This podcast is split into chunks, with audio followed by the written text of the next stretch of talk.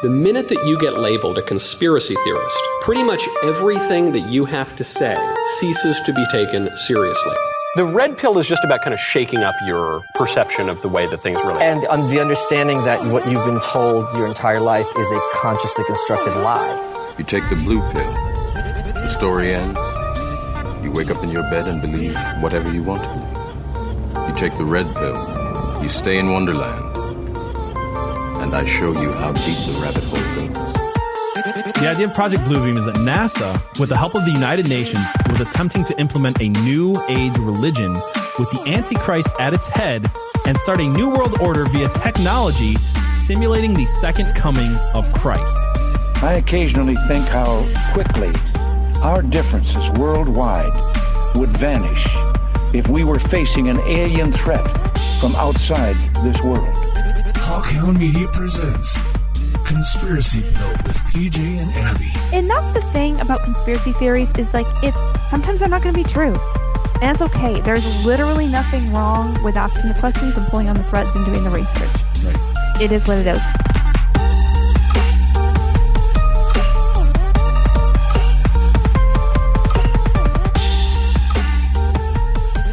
Hello and welcome to um we go. Wait. ah, Hello and welcome to. like? I forgot the name of the show. What's going on? There was weird audio in my head. Okay. Welcome to Conspiracy Pilled Monday night UFO reaction. That I was just- I'm not even that was pure professional gold. I had it too and then I, I my rumble started playing noise. Well, anyway, welcome to Conspiracy Pilled, Yeah. guys. We are finally going to react to the UFO uh, testimony from David Grush and others that I forgot the names of. Um, it happened two weeks ago, but I just want to say this: like, yes, we didn't get to it right away, but we do want to get to this uh, for a few reasons. One is uh, with stuff like this, I think it's just important to not just hear other people's opinions based on what happened and like little clips and things like that you see on TikTok, but just to listen to something in its entirety. And also, as a community, we just want to be able to be here and talk to you guys and listen through it together and share our thoughts. And uh, it- it- life's been busy, so this It is- has. this was a little later than we wanted to do it, but it, it, it's still important. And I think things like this. it- with the news cycle being what it is, we're constantly told, "Oh, well, that happened two weeks ago. Why does it matter?" Well, that's like playing into the hands of the people who push the 24 Yeah, hour news cycle and want you to forget things. So we're here to talk about it. We're going to enjoy this time with you and have some some whiskey and and uh, listen to people talk about UFOs. Yeah. Also, I've been informed that it is, it is in fact Tuesday. So It is Tuesday. Shoot, we did tell No, people was- we're going to do it was- Monday, and uh, we totally forgot that uh, that Jess and Elise from Quirks Creation were doing a Bible stream. Uh, so we had to move this back one day because we want to be able to be there to support them and uh, not ha- overlap each other's stuff because that doesn't make any sense. We want to support everybody in Hawkhound, and so true. Uh, they did a great job last night. I know you were busy, so you, I don't think you caught it. I gotta it I gotta catch up. But I it was very, very good. They talked about Genesis, and uh, they got all the way up to I don't know through chapter four. It was very Whoa. good stuff. Okay. So, yeah, the, the first chapters are, are very fun and then i think what we're following up on is a lot of the stuff that i kind of introduced Mm-hmm. in the last unhinged episode right yes, when I ended yeah, on? Thursday, yeah. I ca- okay let's just put it that i've been researching qanon and in the last 24 hours i read all 5000 almost 5000 q drops and now my brain doesn't work anymore because now i think like that instead of like a normal person. so, yeah. Let's So you're just thinking in like fra- uh, fragmented sentences and Uh-huh, yeah, yeah, with I no like it. Yeah. no logical connection between the two. So yeah, we are going to be covering the QAnon stuff tomorrow night. Abby says, Abby calls me today and says she has a different take on QAnon than anybody I've ever heard. So that's Correct. exciting. Everyone is wrong. Everyone is wrong. No one has my opinion. there we go. Everyone is wrong, including Abby. Uh, no, except Yes, for Abby. well, I That's- was. Yeah, yeah. My opinion so- going into it was wrong. Um everything is code yes. I didn't mess up. You just have to figure out what I was trying to say when I said it was Monday and I stopped in the middle of my intro. That's Yeah. on you guys. For some reason, I'm not able to throw the things up on screen, but uh, Hicktown Honey says, "Hey y'all, I wanted to. Wa- I already watched most of this already, but excited to hear your guys' take." Yeah, yeah. And I mean that's the thing. I think a lot of people have seen this, so it's not news, but uh, I think it's just a good conversation to have between us and between everybody in the community. So sorry it's a little late. Uh, we've both been just Yeah. busy. I think for some people, a lot of it will be news because there were certain Yeah. clips that was that were pushed out, and certain things that were paraphrased, and conclusions were come to. And when I listened to it, like a week after, I was like, "Wait a second, that's not what it said." Yeah, yeah. I think there's a lot happened. still going on, and there's so many things. We're gonna be talking about more UFO stuff Thursday on Unhinged, but there's been some breaking, crazy UFO alien stories in the news. Uh, so we're gonna be talking about some of that stuff, but it's just an ongoing thing. PJ Freda is here, so we have to start over. So let's start over. Start Um, over. Everybody, Maybe you can welcome. nail your intro this time. Welcome to Conspiracy Pilled, uh, random Tuesday night stream. We are going to be live streaming the UFO testimony from a couple weeks ago. Let's right. let's get into it. Let's do it. All right. So the beginning of this, I just preview the beginning because this dude is talking forever. So we want, just want to skip past the the Oh, ceremony of it and get Let's into get the to thank the- you. Yeah, the actual witnesses. The they actual do like a- witnesses. the only thing I want to say about this, and it doesn't, we don't have to listen to it to say it, is that they are keenly aware that everyone is watching this. So everybody has to say their piece and have all this pomp and circumstance that I think is probably more than your typical hearing. Yes. Yeah, yeah, yeah, Yes. for sure. Because mo- most typical hearings don't nobody watches. I don't Nobody think there's a ton of uh, a ton of people who are just tuning into C-SPAN every day, going, "Ugh." Yeah, except Smoked. for Rory Gilmore, apparently. But Rory Gilmore. I don't even know who that is. it's like Well- you don't even watch TV. It's like I don't. From the Gilmore Girls, is that that's my Yeah. guess? Yeah. Oh, okay. Good, Well, good, good guess. That was, yeah, was- there was a 50-50 shot uh, on that one. It was either the Gilmore Girls or the other person with that last name that is of note, but that I don't know. All right, right. let's watch it. making this happen today. And I want to remind everybody this is a nonpartisan issue. This has nothing to do with party politics. I think um, the cover up goes a lot deeper than that. I also want to thank my colleagues, uh, Representative Anna Paulina Luna, sitting beside me here, Jared Moskowitz, my friend across the aisle, has an No incredible cares, mind, sir. and I'm anxious one to hear his questions. My buddy Eric Burlison. And um, it's not in my notes here, but Matt Gaetz. If it hadn't been for Matt Gaetz, myself, him, and Luna would still be down at Eglin Air Force Base trying to get some answers. He's got an incredible legal mind. Also, uh, I know I saw it in the crowd there, George Knapp, my buddy Jeremy Corbell. Um, I've, uh, they're not witnesses, but they've uh, provided some statements on this subject, and I seek unanimous consent to enter those statements into the record, Mr. Chairman. Without objection. Also, would like to enter in. I understand now that this is unclassified and it's public record, but as we all know, that's sometimes difficult for the public to get a hold of. A report, Defense Intelligence uh, reference documents, advanced space propulsion based on vacuum, space-time metric engineering. Some light reading for some of our members. Without objection. So this Thank guy is you. here Um, specifically to make Mr. sure you fall asleep and don't hear the juicy alien details. Our military has been That's that his UFOs entire no That's his threat entire to national purpose. Security and are not wor- worthy of further study. I'd say that's the biggest understatement of the decade. Um, and he also goes on to talk about the dismissive attitude. It's at odds with what was revealed in documents, reports, and internal memos. And Mr. Cabral says, uh, as, he, as he writes these words, the UFO is emerging as a major topic of fast global forward importance. this Yeah, guy? Can, can somebody be any less bored talk or any more Yeah. bored talking about UFOs? Yeah. I don't know. Um, How long is he I, I talk can for? state that as a fact. Out there, I met a fellow Way who too came in here all We the way from Denmark to be here for this this meeting. So Do this we want to skip the opening uh, remarks and just get into the testimony? All of all of it. Yeah, I don't feel like I need to hear a bunch of airhead. you guys get the picture, opinions. right? They all feel like they have to say something to Well, make it this all. This is a very important day. We're here to talk about the alien menace coming in here and probing up our citizens' buttholes. And uh, don't I, I was uh, denied a job reading audiobooks. Said truck drivers were falling asleep and crashing on the side of the road. So I, I decided to run for Congress. All right, let's move on. Um, what is this? The oh, do you want to hear Mr. Garcia, No. the ranking member? Wow, there's a lot of people. no one rank- cares. Yeah. Like there's so many. Okay, yeah. right here. Um, Here's someone that I think I want to listen to. Yeah, Mr. Graves. Is that who? He's Mhm, one of the think so, witnesses. yeah. All right, let's start with this guy. Security, Representatives Burchett and Luna. My name is Ryan Fobbs Graves, and I'm a former F 18 pilot with a decade of service in the U.S. Navy, including two deployments in Operation Enduring Freedom and Operation Inherent Resolve.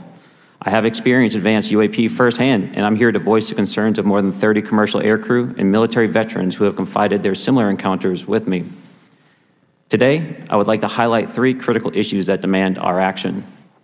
As we convene here, UAP are in our airspace, but they are grossly underreported. These sightings are not rare or isolated, they are routine. Military aircrew and commercial pilots, trained observers whose lives depend on accurate identification, are frequently witnessing these phenomena.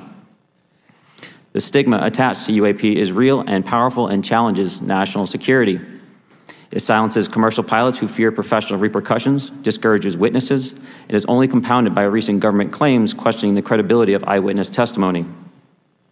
Parts of our government are aware of more about UAP than they let on, but excessive classification practices keep crucial information hidden.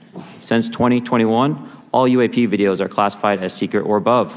This level of secrecy not only impedes our understanding, but fuels speculation and mistrust. In 2014, I was an F 18 Foxtrot pilot in the Navy Fighter Attack Squadron 11, the Red Rippers. And I was stationed at NAS Oceana in Virginia Beach. After upgrades were made to our jet's radar systems, we began detecting unknown objects operating in our airspace. At first, we assumed they were radar errors, but soon we began to correlate the radar tracks with multiple onboard sensors, including infrared systems, eventually through visual ID. That's During a training mission, Yeah, you you were talking about this on Thursday. How like it just gets always reported that it's just radar blips and radar miscommunication, but then they track them down, and even that part just gets kind of swept under the rug. I think this is the least interesting witness because he talks so blandly because he's just reading off his paper. yeah, I But- noticed that. But he's saying it's routine, it's wildly underreported, and it, the government makes it difficult to report or to get any information because, and that they're checking with multiple sensors that are all corroborating each other and their eyeballs. Right. Yeah, and I mean, there's a reason why they're underreported because the stigma around it has been so bad for so long. Yeah. And it's incredibly hard to become a pilot already in the Navy or the Air Force. Mhm. And, uh, you know, s- you want psych evals for your, like, how do you keep your pilot's license? Yeah. Yeah. So, don't yeah. Re- don't report if you if you see it. No, you didn't. Yeah, exactly. in warning area Whiskey 72, 10 miles off the coast of Virginia Beach, two F 18 Super Hornets were split by a UAP. The object, described as a dark gray or a black cube inside of a clear sphere, came within 50 feet of the lead aircraft and was That's new. Is this a new one? Well, no, I just hadn't heard that before. A, black cube inside of a sphere. That's not one of the ones that have been released. Okay. I don't Yeah. know. That's interesting I to was me. just like, I don't keep up with this stuff. Sure, so why not? sounds yes, sure. black cube inside of a sphere. Let's go with it. estimated to be 5 to 15 feet in diameter. The mission commander terminated the flight immediately and returned to base.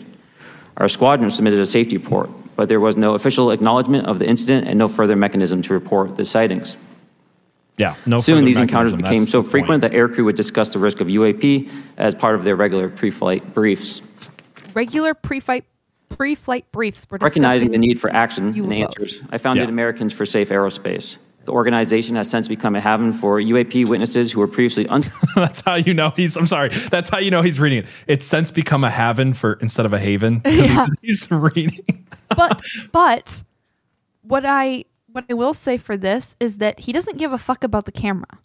Right. Like he's not performing. He's not trying to have his hmm. 15 minutes of fame. He doesn't even make eye contact with the camera. He's just putting his bald head down and reading it out because it, It, makes him him. more credible because it's like this is not someone who's trying to yeah get famous off it. And as you pointed out Thursday, David Grush is still the only one being talked about, and I think there's a reason for that. I think that he's the least credible one. He kind of.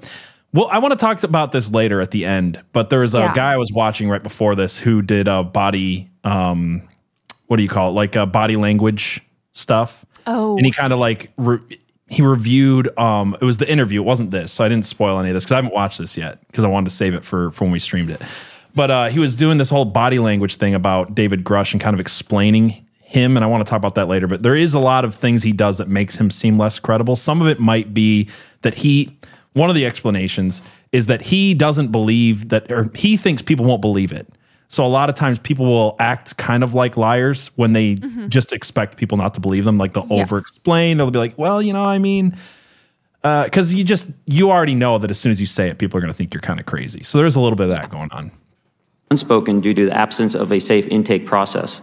More than 30 witnesses have come forward, and almost 5,000 Americans have joined us in the fight for transparency at safeaerospace.org. The majority of witnesses are commercial pilots at majority major airlines. Often, they are veterans with decades of flying experience. Pilots are reporting UAP at altitudes that appear above them at 40,000 feet, potentially in low Earth orbit or in the gray zone below the Kármán line making inexplainable maneuvers like right hand turns and retrograde orbits or J hooks. Sometimes these reports are reoccurring, with numerous recent sightings north of Hawaii and in the North Atlantic. Other veterans are also coming forward to us regarding UAP encounters in our airspace and oceans.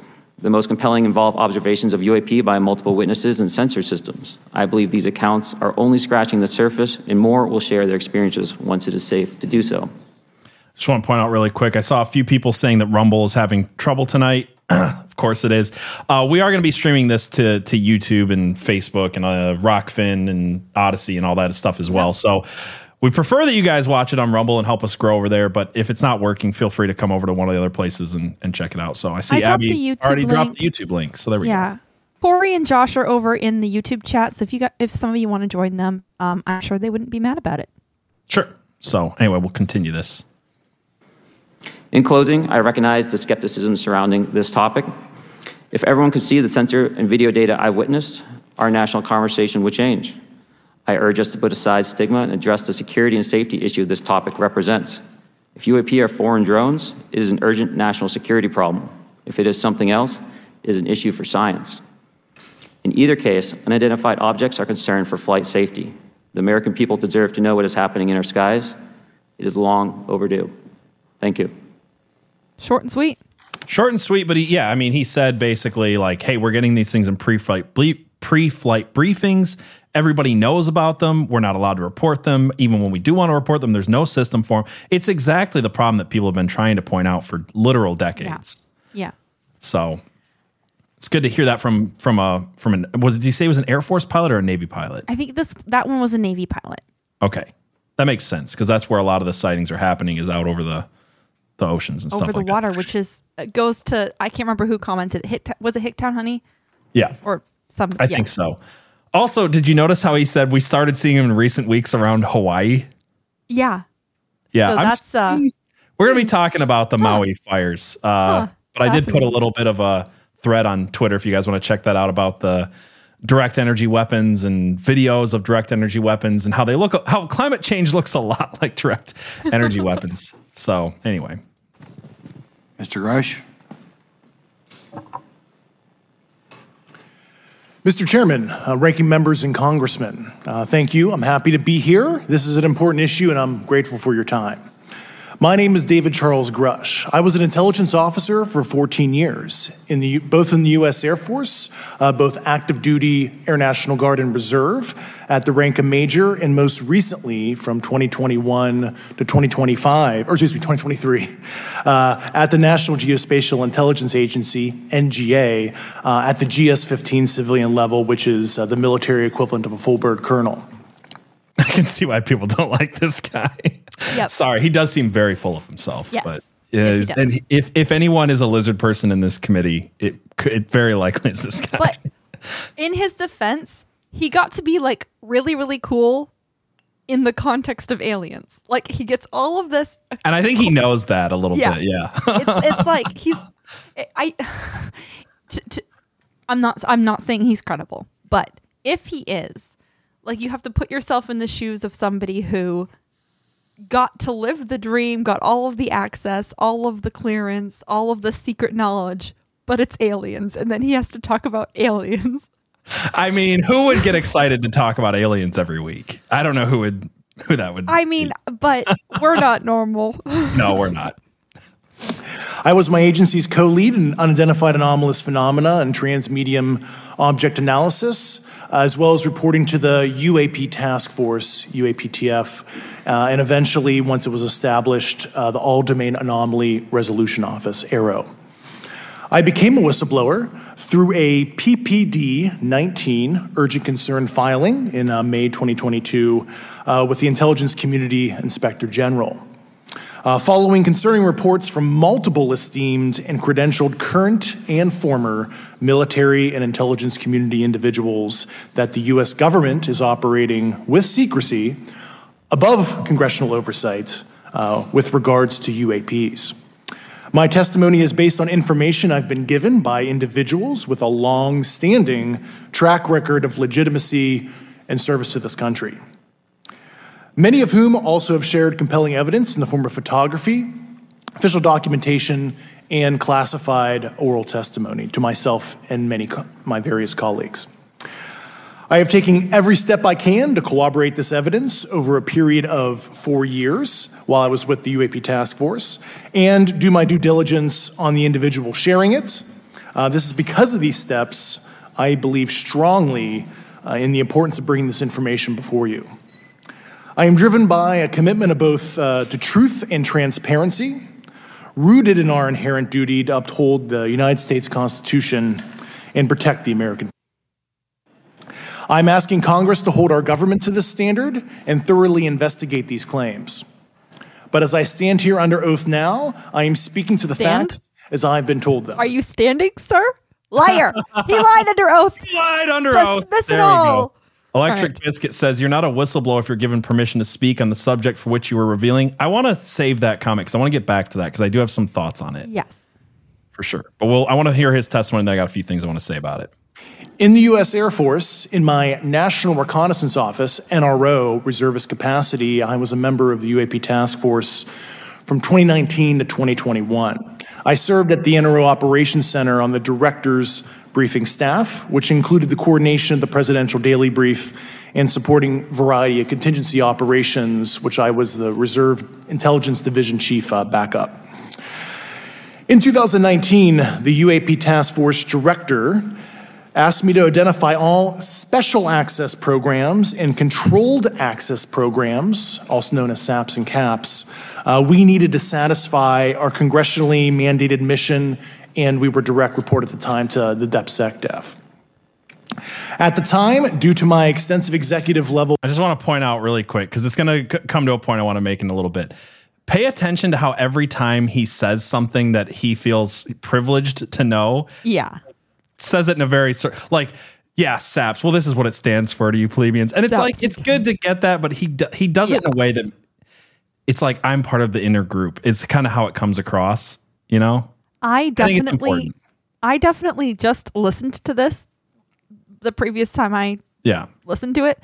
So it, it was it was a lot um it was a lot better. it was a lot better not looking at his face. that's true that's true and looking right. at his face i will say this though he's he's it seems like he goes out of his way to use military acronyms then look at you like i know this because you know i'm important I'm super that's the point i wanted to make Yeah. Yeah. Intelligence support duties. I was cleared to literally all uh, relevant compartments and in a Literally all. position of extreme trust, both in my military and civilian capacities. Uh, I was informed in the course of my official duties of a multi decade uh, UAP crash retrieval and reverse engineering program. Uh, to which I was denied access to those additional read ons when I uh, requested. what were you gonna say abby Okay, so a program about uh, for, for what? Crash ufo crash retrievals yeah Fun. Okay, the cool. fact that we have the program says something that's yeah, and then he was denied access, even though he was given all of the access. yeah My favorite part of this is where he he tells you how cool he is, and then he's like, "But they wouldn't let me in." They wouldn't let me in the group. yeah, for sure. requested it. I made the decision based on the data I collected to report this information to my superior, superiors and multiple inspectors general, and in effect becoming a whistleblower. As you know, I've suffered retaliation for my decision, uh, but I am hopeful. But wait, what? Sorry, what? His bosses gave him an instruction, and then he was denied access to complete the instruction. And going back to his bosses and telling them why he couldn't complete the instruction is whistleblowing? Yeah, okay. I, I was gonna save this, but I want to say this. All right. What we know from David Grush so far is that a lot of people have told him a lot of things. And then he's saying things in front of Congress that he's allowed to say. And when he's not allowed to say it, he tells you he's not allowed to say it. And everybody he talks to, it seems like they get up to a certain point of what they tell him and then cut him off. Like he's making the point a lot to say that he's in the inner group, but he's not quite allowed the real information there's a part of me that really feels like if there is a and and it seems like there is for years now a push for the government to control the narrative over UFOs. Not to say that yes. UFOs aren't real because they absolutely are. Not to say that there aren't, you know, biologics or alien species or whatever that we'll get into in a minute. But the narrative control part of David Grush makes me feel like he was fed a lot of information and he refers to himself in interviews as a boy scout and he comes across as that kind of like i want to be the goody two shoes and make the teacher pat me on the back but then stand up and say the thing that i'm allowed to say without really saying the thing because i'm not allowed to say it. It feels like he really wants credit from everybody. He wants to c- continue to make his government proud of him and he wants to be the good guy in the eyes of the public and he wants you to know that he's the good guy and he's the whistleblower. But this isn't whistleblowing. This it isn't is is there like my the most charitable I could be on this is that is was he scared and did he want like whistleblower protections by going this route? Or is he just Th- trying this to This is cool? not this is not what happens to whistleblowers. This is what happened to Bob Lazar, who said the same stuff in 1989. Yeah. It was an actual whistleblower. If you believe him or not, I'm just saying what he did would have been considered whistleblowing because he did it with yeah. Because yeah. he did it without the hey, can I please, Mr. Government, tell the public yeah. this thing? Yeah, you can tell the public. Like it feels yeah. like he's being told, and maybe he thinks, maybe he believes, because I think he believes it. Yeah. Maybe he believes that he's been given certain information and it's his duty, but who gave him the information? And then look who he's talking to and how he's talking about it. It seems like the government on both ends of it, you know, the the secret CIA side of the government and the and the Senate Congress side of the government are both saying you're allowed to talk about this. Please let the public know about this thing in the capacity that we want to them to know about it. And again, he's not he's not the guy who saw the stuff, and the two guys who saw the stuff that are also in this are not getting headlines. They're not being talked about by anybody. It's like David Grush 24 7 when it comes to any of this stuff. So it does feel like he's a puppet to some degree. Mm-hmm. Am I wrong? Yeah, I think he's a very predictable guy and he can be kind of wound up and pointed in a direction. That's yeah, that's how I feel about it. And I wanted to play this because this guy doesn't. It's not a conspiracy channel. Doesn't. It's just a, like a thirty second clip. It's not a conspiracy channel. The guy's not trying to say he believes this or that or the other. This guy just literally reads body language, and this was kind of his some of his summing up thoughts on what David Grush's uh, interview was. More is going to come, and this will evolve. But as of right now, this wasn't this big, oh my God, oh my God, look at that. There was nothing like that in this whole thing. When he talks about aliens and spaceships and things like that, I believe that he believes that those things exist. There might be some embellishment, there might be some things that he's been led to believe that are exaggerated, but I believe fundamentally that he believes that these things are out there. Are they here? Do we really have that many? I'm not sure but he believes. He talks about them in a way where he doesn't think it's crazy to believe these things. If people with a very high power didn't want this out there, I don't think it would be. Especially because look at the messenger. This guy likes to belong. He doesn't like to betray, he doesn't like to throw people under the bus. And although we're seeing little bursts of, I heard some pretty un American things and little bursts of anger that, you know, this shouldn't be hidden, we should have access to this, we're not seeing someone who's pissed at an establishment. Folks, this is being hidden. We have to go after this information. There's no plea to the cameras. Guys, you're being blinded. It doesn't have that whistleblower vibe of, I have information. We got to get this out. You know, talking about classified stuff. He's not doing that. He's still respecting these lines that someone else drew. So at the end, when he said, you know, the human family, like it's important to him that, that we're all just one big human family, that it just it just got my curiosity going. Like, is that the goal? Is that the mission here? Because we're not getting a ton of information, we're getting enough to go, okay, we, we better we better stick together on this one. There's a study I talk about in my seminars called the Yeah, we better stick together on this one. Yeah, no, it's it's a good point, and I've seen that guy before. He Yeah. he came up a lot in the Depp v. Heard trial, where Mhm. he was highly respected as far as body language goes. Um, where was I going with that?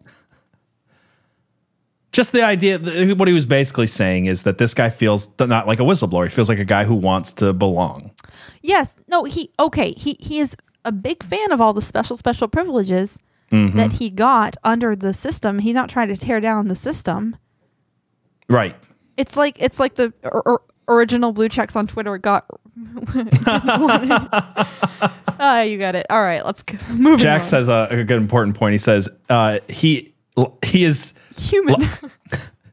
he is human, so he can't be in the inner, inner circle. I don't know, man. He looks like a lizard person to me, but we'll we'll continue. hopeful that my actions will ultimately lead uh, to a positive outcome of uh, increased transparency. Uh, thank you, and I'm happy to answer your questions. Thank you. Uh, Commander Fravor, Fravor? I think this was the best one. This Okay. is the Tic Tac. Uh, Thank you. Thank you, Mr. Chairman, Congressmen, Congresswomen. Um, No, I don't. I want to first thank you for the invitation to speak to the committee on the UAP topic that's been in the news for the past six years and seems to be continuing to gain momentum. As you know, my name is David Fravor. I'm I just want one person to stand and be like, "Come on, you guys know about this. Half of you are lizard people anyway." like, come on. Yeah. retired commander in the United States Navy.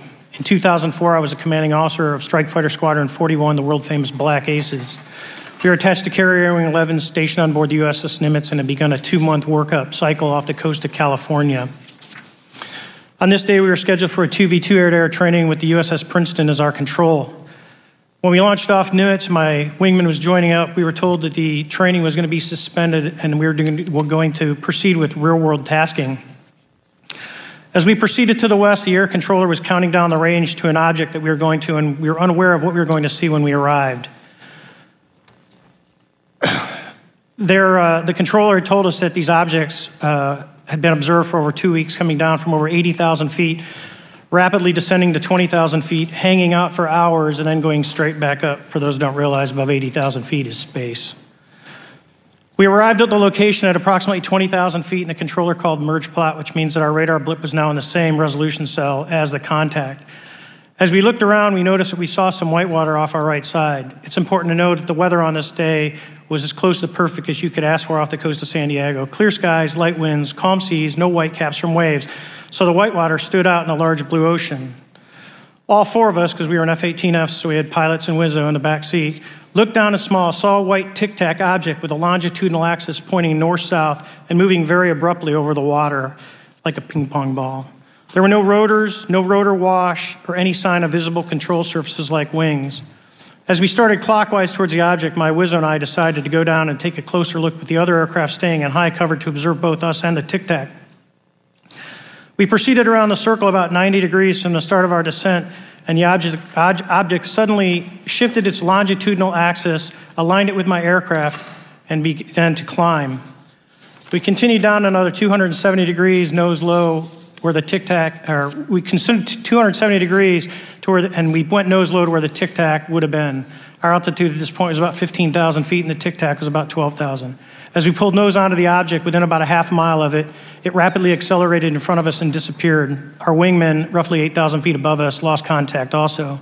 We immediately turned back to see where the whitewater was at, and it was gone also.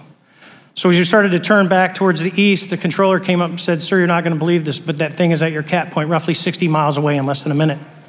You can calculate the speed.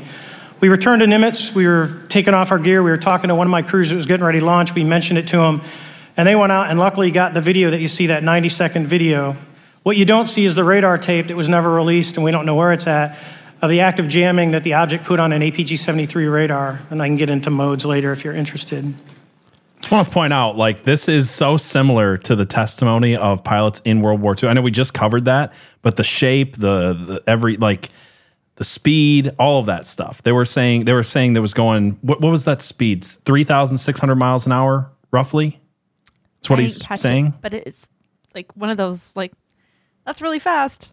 Well, 60 times 60 is 3,600. So in uh, World War II, that's how fast they were saying that uh, some of the Foo Fighters were going. It was over 3,000 miles an hour. And then he says it's all of a sudden did something they couldn't see it on radar. It was shaped the same way. It was moving in the same patterns.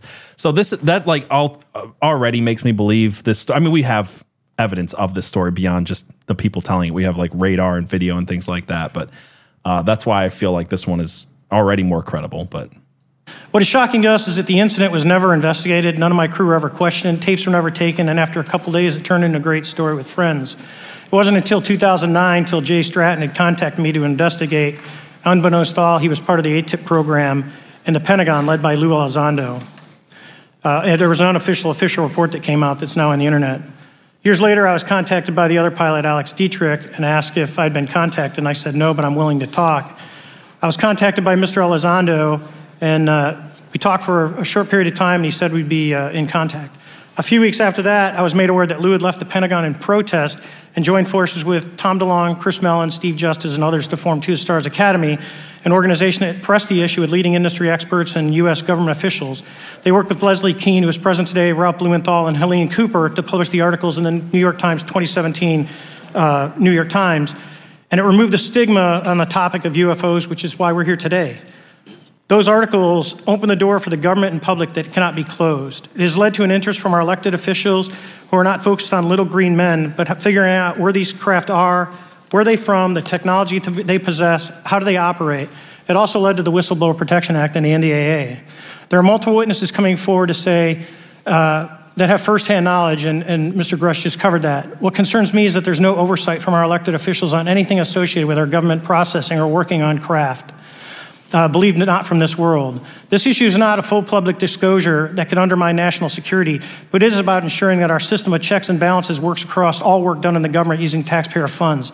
Relative to government programs, even unacknowledged waived programs have some level of oversight by the appropriate committee members in the House and Senate, and this work that is said to be occurring from whistleblower testimonies should not be exempt.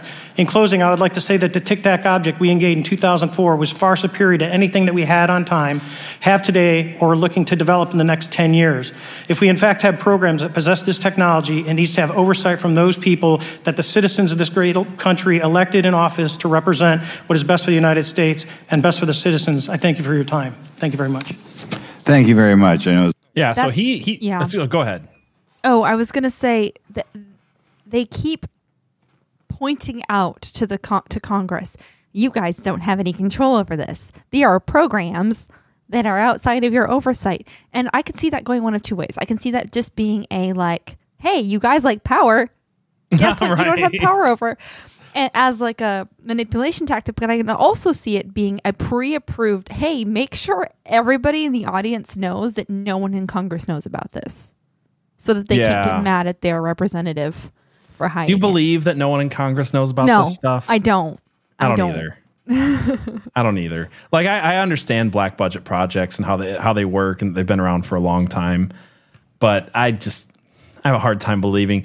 I don't know. Like some of the people who are the loudest, I wonder if they uh, like Harry Reid. I wonder if he like protests so much because he really knows and he wants to like be like. But by the way, I don't know. I'm not in these groups. I have no idea what's going on. I'm like, how? How? At some point, how? Like, wh- at some point, you're telling me you didn't get in a room with somebody who knew and ask the question I don't know. I'm not at one of your it. coke orgies. Come on, come on. Somebody knows. and Somebody said something to some of these Somebody people. knows. I think AOC doesn't know, but that's because she's She's in this, and it's. I can't wait. she is. yeah. I heard her name at the beginning, so yeah, that'll be fun. It was very difficult for all of you, all you've done in the past to try to illuminate this issue. Calling myself first for some questions. I'm going to start with Mr. Graves. Um, are your pilots, are pilots that you interact with as part of your organization, do you feel adequately trained and briefed on how to handle encounters with UAPs? No. Right now, uh, military witnesses to UAP have limited options for reporting UAP. Uh, but more, more concerning is that commercial uh, aviation sector has not adapted to the lessons that the military has implemented. Um, the military and Department of Defense has stated that UAP represent uh, a critical aviation safety risk. Uh, we have not seen that that same um, that same language being used in the commercial markets. They are not acknowledging this risk. There's- Okay, what steps do you think you have to be taken to improve a pilot's UAP reporting, be it military or commercial? Right now, we need a system where pilots can report without fear of losing their jobs. Uh, there is a fear Bingo. that the stigma associated with this topic is going to lead to professional repercussions, either through management or perhaps through their yearly physical check.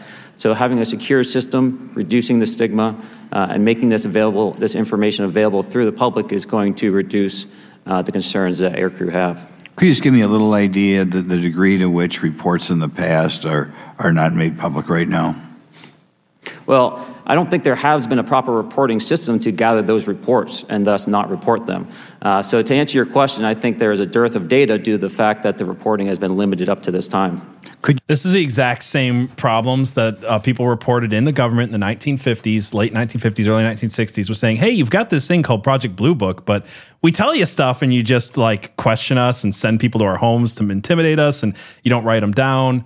Uh, because Project Blue Book became a, a total thing. It was originally there to, to look into the UFO things and come up with a report, and then around 1954, it became let's pretend we have a thing for the next 15 years but we'll just use it as a way to like blacklist people and intimidate them and stuff. So they just people were coming to the government and then being like oh this is terrible. And then they tell their friends hey if you see something and you're supposed to tell the government. They have a whole project for it but if you do it's probably going to ruin your life and literally since then it's been this it's been that and worse they got rid of it and then it just became openly like do not talk about this Yeah.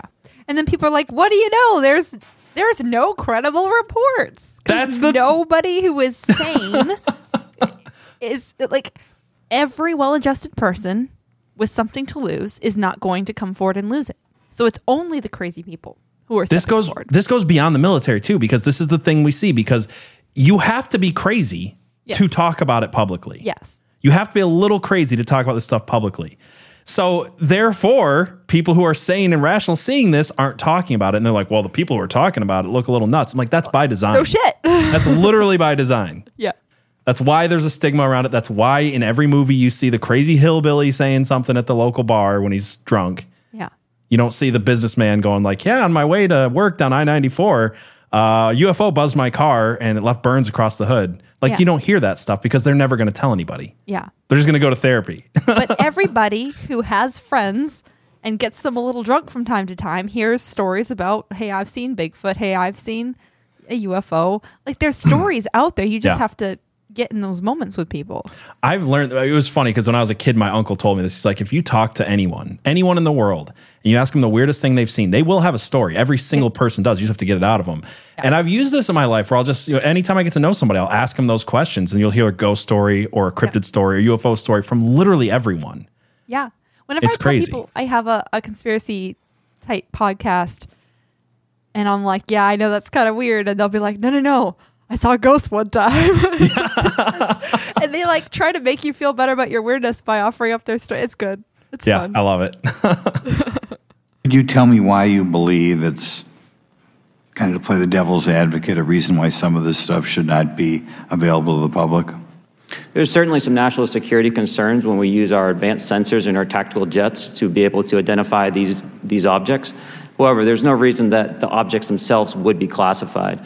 Uh, I would be curious to see how the security classification guideline actually spells out the different uh, nuances of how this topic is classified from the, t- from the perspective of UAP, not national security. I'll give you a follow up on that. Assuming that there are reasons why not all this should be made public, this has been around for a long period of time.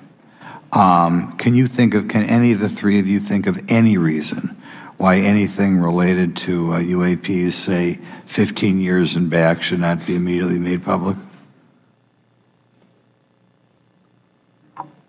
I think one of it is uh, acknowledging um, a vulnerability, both from a collection and I'll just say a you know countermeasure perspective. So it's uh, We'll go with safe. we haven't cracked for many years. Yeah. Even say 20. What's the point? The, Well, he could have said it better, but I think what he's trying to say is like if if they open it up, they acknowledge that they kind of did something wrong in hiding it in the first place. They acknowledge a vulnerability where we hid this because we didn't know what to do with it because we don't know what it is or whatever it is. True. I I feel like that only works if your fear is that these things are from China or Russia, as they obviously are not. That's that's fair. Or Or they're worried about China or Russia trying to exploit that vulnerable. Like, but I don't know how they would because the way they're describing these things is like, yeah, this is impossible. This is like beyond physics. Yeah. The only thing I think of is if they know, because of history, that Hitler had contact with the beings and they were on Yeah. his side and they don't want to tell the country and they don't. So maybe they don't want to tell the countries, you know, that might have a better relationship than them. So what you're saying is he said 15 years and before, and he's like, ah, don't go back to like 1946 when we Yeah. like brought in all the Nazi scientists who had the UFO technology, and we've been reverse engineering it since then. Like that's the part we don't want you to know. Maybe there's like a, a date where we won't have the files because we lost a lot of stuff. I. I like this one from Jack says we don't want people to know we own and use some of this technology. Yes, I think that is think that definitely is a part of it. Explicitly stated just a, in a Okay. in a little bit. All right, let's keep watching. 20 years back. Is there any reason why, when you go back that far, things shouldn't be made public? Uh, unless it shows a specific national security vulnerability as it relates uh, to a weakness in a particular s- defense system. Oh, okay, Mr. Fravor, the Tic Tac incident that you and I would say to that though, the one last caveat to that is like you you can tell people about things without the like there's redaction for a reason. There's like certain things you can leave out of a report and still say, yeah, we saw this thing and it's real. But anyway, with, with, that you were engaged occurred in 2004. What kind of reporting took place after that incident? None. We had a standard debrief where the backseaters went down to our uh, carrier intel center and briefed what had happened, and that was it. No one else talked to us, and I was in the top 20 in the battle group. No one came. The captain was aware, the admiral was aware, nothing was done. Your commanding officers provide any sort of justification? No, because I was the commanding officer of the Okay. squadron, so no. Was this incident the only UAP event that you encountered while you were a pilot? Yes, it was. Okay. Um, this is for any one of you. Based on, based off of each of your experiences and observations, do you believe UAPs pose a potential threat to our national security? Yes, and here's why. The, the technology that we faced was far superior than anything that we had, and you could put that anywhere. sorry. That was a really stupid question. Do you think the technology that's so Yeah. far superior to anything we have that you just detailed like point by point how it did, how fast it moved, the way it moved. Do you think that that thing that we couldn't possibly shoot down or defend ourselves against stupid question, poses any threat? They want it on the record. I guess it is a fair. Not to defend the pasty white. like not that he's white, just that he's pasty. Yeah. I I mean, I, you're right for being on the record, but I guess I, somebody has to be the person that asks the dumb question just to get it on record. They didn't want to leave If it you for if you Yeah. had one, you captured one, you reverse engineered it, you got it to work. You're talking something that can go into space, go someplace, drop down in a matter of seconds, do whatever it wants, and leave. And there's nothing we can do about it. Nothing. Okay. Either the other, you two? Well, I would also like to add from a commercial aviation and military aviation perspective, we deal with uncertainty in our operating space as a matter of, uh, of our protection, professional actions. Identifying friend from foe is, is very important to us. Uh, and so when we have unidentified targets and we continue to ignore those due to a stigma or a fear of what it could be, that's an opening that our adversaries can take advantage of. What, what, what uh, steps should be taken to better understand and respond to UAP encounters in the interest of national security? There needs to be a location where this information is centralized for processing, and there needs to be a two-way communication loop so the operators on the front end have a feedback and can can get p- best practices on how to process information, what to do, uh, and to ensure that they they their reporting is being listened to. Right Oh, now, there is not a lot of back and forth. M- Mr. Grush, There's no... in no- your complaint to the intelligence community inspector, Sorry. At least yet. The immediate question is like, were they aggressive in any way? Like, these UFOs, are they aggressive? Like, it, it seems like it's just understood that the UFOs are never aggressive and that the only concern is somebody could reverse engineer it and then fly it to you and you would ignore it because you usually ignore those things. Yeah, it is weird that they're not talking about the aggression part at all. It is kind of understood, which makes me think that they these people do know a little bit more They than do- they're I letting they on. exact- they're not. Yeah, they're But- not asking the questions you would ask if you didn't know anything. But like if it was a deadly threatening force, right? Like the the scouts never like engage Right. unless they have to.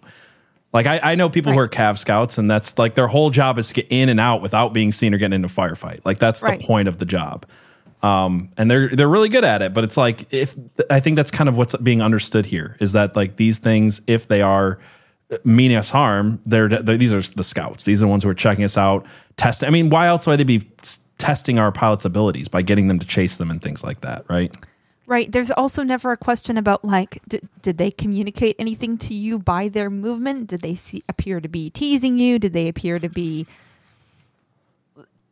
waving high? Like, there's there's there's no acknowledgement that there's a being Yeah. in those UFOs. Did they put Mr. Grothman at char- in charge because he's like so uninterested in the topic? I, maybe It almost feels like it. there's better question askers coming, but Yeah. But maybe it's just because most people in the Senate are really boring. Or is this Yeah, the House? I guess true. this is the House. But Uh yeah, it'd be the House. Right? yeah, Yeah. Or is it a joint session? pretty. Oh, I'll look No that up real quick while we're watching this. You, Inspector General, you claim that you believe information is being hidden. What kind of information do you think was hidden, and do you think it should remain hidden? Yes, I can speak to that very briefly in unclassified manner. It is it is the House, by the way. I mean, I knew that some of these were House members. I just didn't know if there were senators there as well, but it's just the House. So As you know, the preponderance of my complaint was classified to the intelligence communities. Uh, both uh, material acquisition and exploitation activity, um, also uh, baselining the UAP. hold on, hold on. I gotta I gotta say something about this comment here. This is the most fun that these uh, congressmen will have all year, outside of the coke fueled orgies, maybe. Yeah. like, most fun in their job. I, you forgot the orgies, I Jack. forgot the orgies, Jax. Come on, get with the program. He's but not sharing it with, you know, intelligence professionals that are actually doing step briefs to pilots, uh, that, that kind of information. Yeah. Okay, thank you very much. Now we'll go to Mr. Garcia. Thank you. Um, again, thank you all for, for your service and for testifying today. Um, Want to just uh, talk about the UAPs as it relates to what we're seeing in pilots' interaction with UAPs. Particularly, Mr. Graves, one of the I think, concerns that from members of this committee is this idea that pilots, there's no system to actually report UAPs and the stigma around pilots. And so, could you can you uh, just brief? I'm sorry. The, if they wanted to do something about this, they would have done it in 2017. And I, I feel like they're just like, oh, really? There's nothing. It's like you guys have known this Yeah. forever. Anyway, sorry. It- yeah, it's it's like this is this is 2023. Like They uh, can you obviously don't want to do anything about it. Is the point? Yeah. Can you ask a question other than like, oh, ca- how can we rem- make the reporting system better than you? Make So you- one at all. Yeah. So Make that one. we can. c- Because first, So you mentioned that they're Oh, sorry, working with 30 sorry. pilots. I didn't mean to hit the button. Go ahead. what are you going to do? Make the reporting system better so you can ignore it better? right there, you go. Make it better so you can, uh, you know, put someone in a psych Yeah. uh, discharge. Yeah. Make it better so you can make them sign an NDA after they report it. right. Yeah. pilots right now that have had encounters with UAPs. Uh, but you've also, I believe, um, discussed and know of many more pilots. This is just those that you're currently working with. Is that correct? Can you expand on that? Certainly. I'll I'll break that down in two ways. First, when we were first experiencing these objects off the eastern seaboard in the 2014 to 2015 time period, anyone that had upgraded their radar systems were seeing these objects. So there was a large number of my colleagues uh, that were detecting these objects off the eastern seaboard. They were further, further correlating that information with their other onboard sensors, uh, and many of them also had their own uh, eye eye sightings as well of these objects. Now, that was our personal first, uh, firsthand experience at the time. Since then, uh, as I've engaged this topic, uh, others have reached out to me to share their experiences, both uh, on the military side as well as the commercial aviation side. On the military aviation side, uh, veterans that have recently got out have shared their stories and have expressed how the objects we were seeing in 2014, 2015 uh, continued all the way to 2019, 2020, and beyond. And so it became a generational issue for naval aviators on the eastern seaboard. This was something we were briefing uh, to new students. This is something that was included in the notice to airmen to ensure that there was no uh, uh, accidents. Um, and now, with commercial aviators, they are reaching out because they're having somewhat similar experiences as our military brothers and sisters, but they do not have any reporting system that they can send this to. And, and let me just add, to, and bo- both to, to um, Mr. Fravor, uh, as well as Mr. Graves. Not having this system for, for reporting, um, would you both agree that is harmful to not just our national security interests, but to understand this phenomenon of what's happening with UAPs? I think it's it's uh, it's a it's actually it's a travesty that we don't have a system to correlate this and actually investigate. You know, so if you took the East Coast, you know, there's there's there's coastal radars out there that monitor our air defense identification zone, so out to 200 miles. Uh, they can track these, you know, so when you see them, they could actually go and pull that data and, and get maneuvering. And, and instead of just having the airplanes, there's other data sources out there. And I've talked to other government officials on this. So you need a centrally located repository that these reports go to.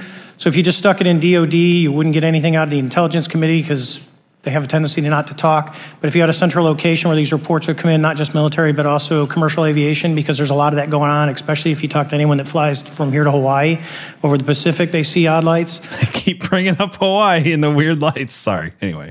So I think you need to f- develop something that allows you a central point to collect the data in order to investigate. Mr. Graves? I would concur with everything Mr. Fravor said.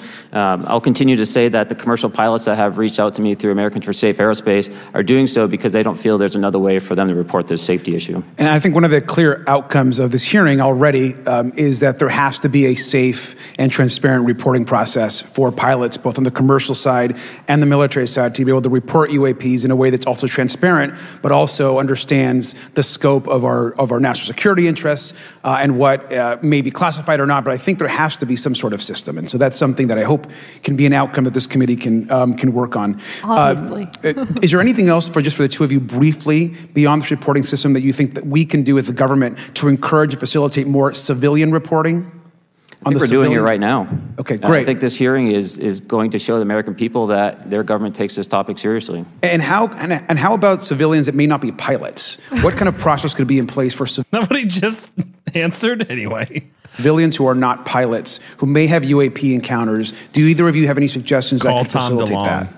My recommendations would make uh, would be to make that a sens- a sensor centric operation in order to make it as objective as possible.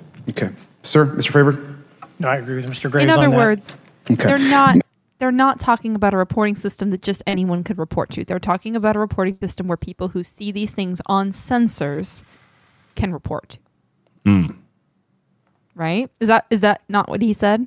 Sensor centric reporting system? Yeah, I guess you're right. I I thought he meant like central, as in like that, because the other guy was talking about how if you just give it to the DoD, they're going to hide it, and so it has to be somewhere where all of the different branches of the government can access these reports. I think they're also saying that. Yeah, yeah, yeah. That's probably. I didn't think about that with it being a radar thing. Oh, something go wrong? I mean, but there we go. Sorry, you you there? Yep. Okay, you, cut out for a minute there. Oh. Were you saying something? Nope. Okay. Continue. Oh right. wait, I I did remember.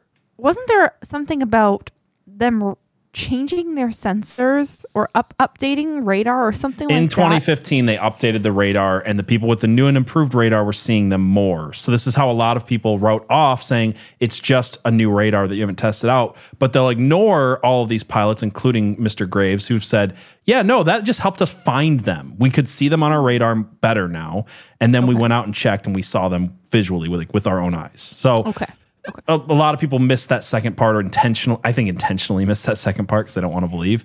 But yes they did Yeah. update the radar. So there's two ways to look at it. Either the radar was having malfunctions which is the debunker side of it or if mm-hmm. you listen to the whole testimony they use the radar to go find the things and it's just that the new and improved radar. I mean this is what's interesting is going back to again to the 40s they weren't being picked up on radar at all. So the fact that we've improved our radar to the point where we can actually pick them up somehow uh, is interesting and maybe suggests that they know what it is that was making them not be able to pick them up before. Maybe they back engineered some of these things. Um, just, just, just briefly, I also just want to um, note, for particularly for the two pilots, and I have a question for Mr. Grush. One of the things that I found fascinating in our discussion, Mr. Graves, last night as well, is that you've both described um, UAPs and formations and the way they they they they are uh, observed in space or or in our air, and the way that they move is essentially. Um, ways in which current technology or aircraft that we know of are unable to actually function or move. And so, will you just, for the public record, again, once once again, um, just uh, briefly uh, dis- either describe or note that aircraft that are being witnessed, particularly by the 30 folks that you're working with, are essentially outside the scope of anything that we know of today and the technology we have today. Mr. Graves, Mr. Fravor? Yes, uh, the objects that are being seen by commercial pilots are uh, performing maneuvers that are unexplainable due to our current understanding of our technology and our capabilities as a country, and that applies for the military as well. Mr. Mr. Mr. Fravor? Yeah, I concur with that. We have nothing that can stop in midair and go the other direction, nor do we have anything that can, like in our situation, come down from space, hang out for three hours, and go back up. Thank you. My last question, and, so, and sometimes you, I know that some you have also said some of these. Do you have something to say, Abby? Yeah, that that that guy, not Garcia, but the third gentleman. Yeah. To be fair, I have a little bit more of a visceral reaction to his face than I do Grush. Of like, I didn't notice it when I was just listening to him, but if I was just talking to him in real life, I'd be like, "What's with your facial expressions, sir?" It just seems a little. Maybe he's just really, really practiced with talking about these things.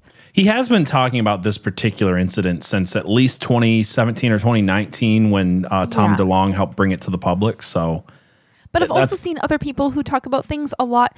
I'm not saying he's not whatever, but he does seem a little maybe smug about it, but maybe it's a little just- bit. Yeah. Yeah, I'm The picking that up too. I'm going to pay attention to his facial expression a little bit more. I just, I just assumed it was like, I'm sick of talking about this, dudes. Like, you, you're not Yeah, going to do anything. Like, That's- that's kind of how I was reading it. But That's fair. yeah.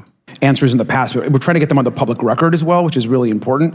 Mr. Grush, finally, do you believe that our government is in possession of UAPs? Uh, absolutely, based on interviewing uh, over 40 witnesses over four years. And, and, and where? I know the exact locations, and, and those locations were provided to the Inspector General and some of which to the intelligence committees. I actually had the people with the firsthand knowledge um, provide a protected disclosure to the Inspector General. Thank you. And Mr. Chairman, I would just say that I think that these questions are important questions, and I look forward to uh, being involved in the process to get those answered. I know there'll be a lot of questions from other committee members, so I yield back. Thank you. We'll go to Mr. Burchett himself. Thank you, Mr. okay, can I just point this out? Like, couldn't they subpoena the attorney general and be like, "Hey, like we ha- this is within our purview to know this"? Seems like they would do something about it, but I, am not sure we're going to see it. Everything about this hearing is so curated. That's what I'm saying. So curated. It's like, can we ask you the question? Oh, your answer was that you do know, but you won't talk because you're a whistleblower. And the guy who will talk, cool, thanks for telling us his name. We already knew it, and we're never going to do anything about it. Like, that's what it feels like to me. It gets worse. Okay. Yeah. Chairman, thank you, uh, Mr. Garcia. I would like to have you on the my legislation to do just that on the on the reporting, um, and we'll get together on that. Maybe you can be my co-sponsor on that. That'd be really Talk cool. Talk about it Thank over the you. next, That's uh, a great question. Already Coke-fueled orgy. Agreed to that. That was not. I know. Mr. Graves, again, I'd like to know um, how do you know that these were not our aircraft? Some of the behaviors that we saw in a working area, we would see these objects. Uh, As a pilot in the United States Navy, how did you know that this wasn't the aircraft that you were flying?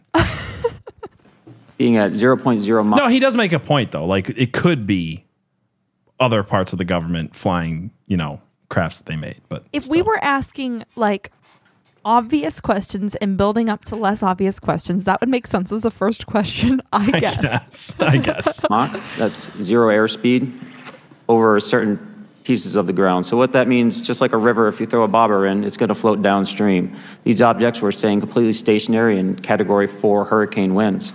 These same objects would then accelerate to supersonic speeds, 1.1, 1.2 Mach, uh, and they would do so in very erratic and, and quick behaviors that we don't, I don't have an explanation for. Okay. Have you- spoken to um, commercial and military pilots um, that have seen these off of our East Coast? I have. Okay. Um, Mr. Fravor, I noticed that This um, painful. Um, in the Tic Tac video, uh, it's Tic Tac like the candy, not TikTok like the uh, Chinese communist. Oh uh, my God. app. That's correct. Yes, sir. I just want to make that uh, uh, because This is tic tac like the candy, not tick tock like those commies. Oh, this guy's awful. my daughter uh, corrected me on My that daughter and called likes me the a boomer. Tic-Toc. And said, hey, boomer. And I said, no, baby, it's Tic Tac like the candy. You're going to have to just look it up. I think he's one of the greatest generation. This guy's pretty old. And um, but now I would also like to say today is a is a day of many firsts. It's a um, miracle that we're having this this meeting, and it's also a miracle that my wife has put up with me for nine years today. No shit. that is a miracle. Praise Jesus. I actually agree with this guy for Today, once. today is my anniversary, so I want to tell my wife happy anniversary and that I love her very much. Um, Hey, baby. as she likes to say, uh, this nine years have been the best two anniversary dinner years of 'cause her I'm life. busy So. doing a Talking UFO about hearing. UFO hearings. and I had to make my jabs about the tic tacs and the TikToks. I can't believe he's doing I hope this you're proud of of me, honey. taking his wife on a date. Thank you. Um, Mr. Fravor, what, what astonished you the most about the, the flight capabilities of these Tic Tac, very briefly? Uh, the performance, absolute performance. It was And, and you're, you're not aware of any other objects that anybody in the world has, in this world, that has those capabilities? no. I think it's far beyond actually our material science that we currently possess. Are you aware of any other reconnaissance platform? You see it now? What I was yeah, saying? he's like, he's like, He's like, up. yeah, that's what I'm saying. Yeah, he looks okay. kind of like, yeah, no, this is retarded. I know you guys don't aren't going to do anything. I have to be here. Uh, that's what I get from it. Forms of tractor recorded the Tic Tacs maneuvers, maybe the NORAD system or any of the others? I am not. Okay. Mr. Grush, thank you for being here, brother. Thank you all very much. Um, have you faced any retaliation or reprisals for any of your testimony or anything on these lines? Yeah, uh, I have to be careful what I say in detail because there is an open uh, whistleblower reprisal investigation on my behalf, and I don't want to compromise that investigation. I have to make it sh- clear that I am a whistleblower and not a government stooge who's out here to control the narrative. That's what that reads to me. investigation by- by providing anything that may uh, uh, help provide somebody information. But it was very brutal and uh, very unfortunate. Some of the tactics they used to um, hurt me Who's both they? professionally and, and personally, to be quite frank. Yeah. Who's they? The worst whistleblower ever. Who are they? What did they do? Like anything. I don't know, man. Maybe, maybe they should have waited on this hearing until he could talk. Yeah. Yeah. But it's, it's, it's almost like it's very heavily curated and they had good excuses to not share the information they didn't want to share, but they wanted to hint at certain things. You'd think that a Congress that was interested would get him whistleblower protection before having the meeting or, Yeah. you know, like speed up the process so they Yeah. could have the hearing and actually get something out of Uh-huh. it instead of just appease the public as if, you know, or, or continue to move the ball towards like, we want to make sure that you guys are aware of this, but we want to make sure that we control the narrative. No, they want to be able to point back to this and be like, see, we told you. Right. Yeah. Yeah. yeah. And we're going to be like, no, you, no, the fuck you didn't. As they say, when you're over the target, that's when they do the most fi- firing at you. Do you have any personal knowledge of people who have been harmed or injured in efforts to cover up or conceal these extraterrestrial technology? Yes. Personal. Yes. When you're over the target, that's when they do the, uh, the most fired at you. That was some long, crazy eyes from David Grush. Yes. I was still stuck on the. That was awkward. thing. Yeah, when you're over the target on them tic tac communists. That's when they fire at you. I do not want to dismiss the crazy eyes. The, oh my gosh. oh my gosh, we got Anthony over here with a fifty dollar Rumble rant that says my blue beam senses are tingling. I I'm hearing you, Anthony. Yeah. Anthony, I love that. That's an amazing name. That's Anthony. Anthony. now I want to watch uh, Ant Man again. oh man. Anyway, sorry.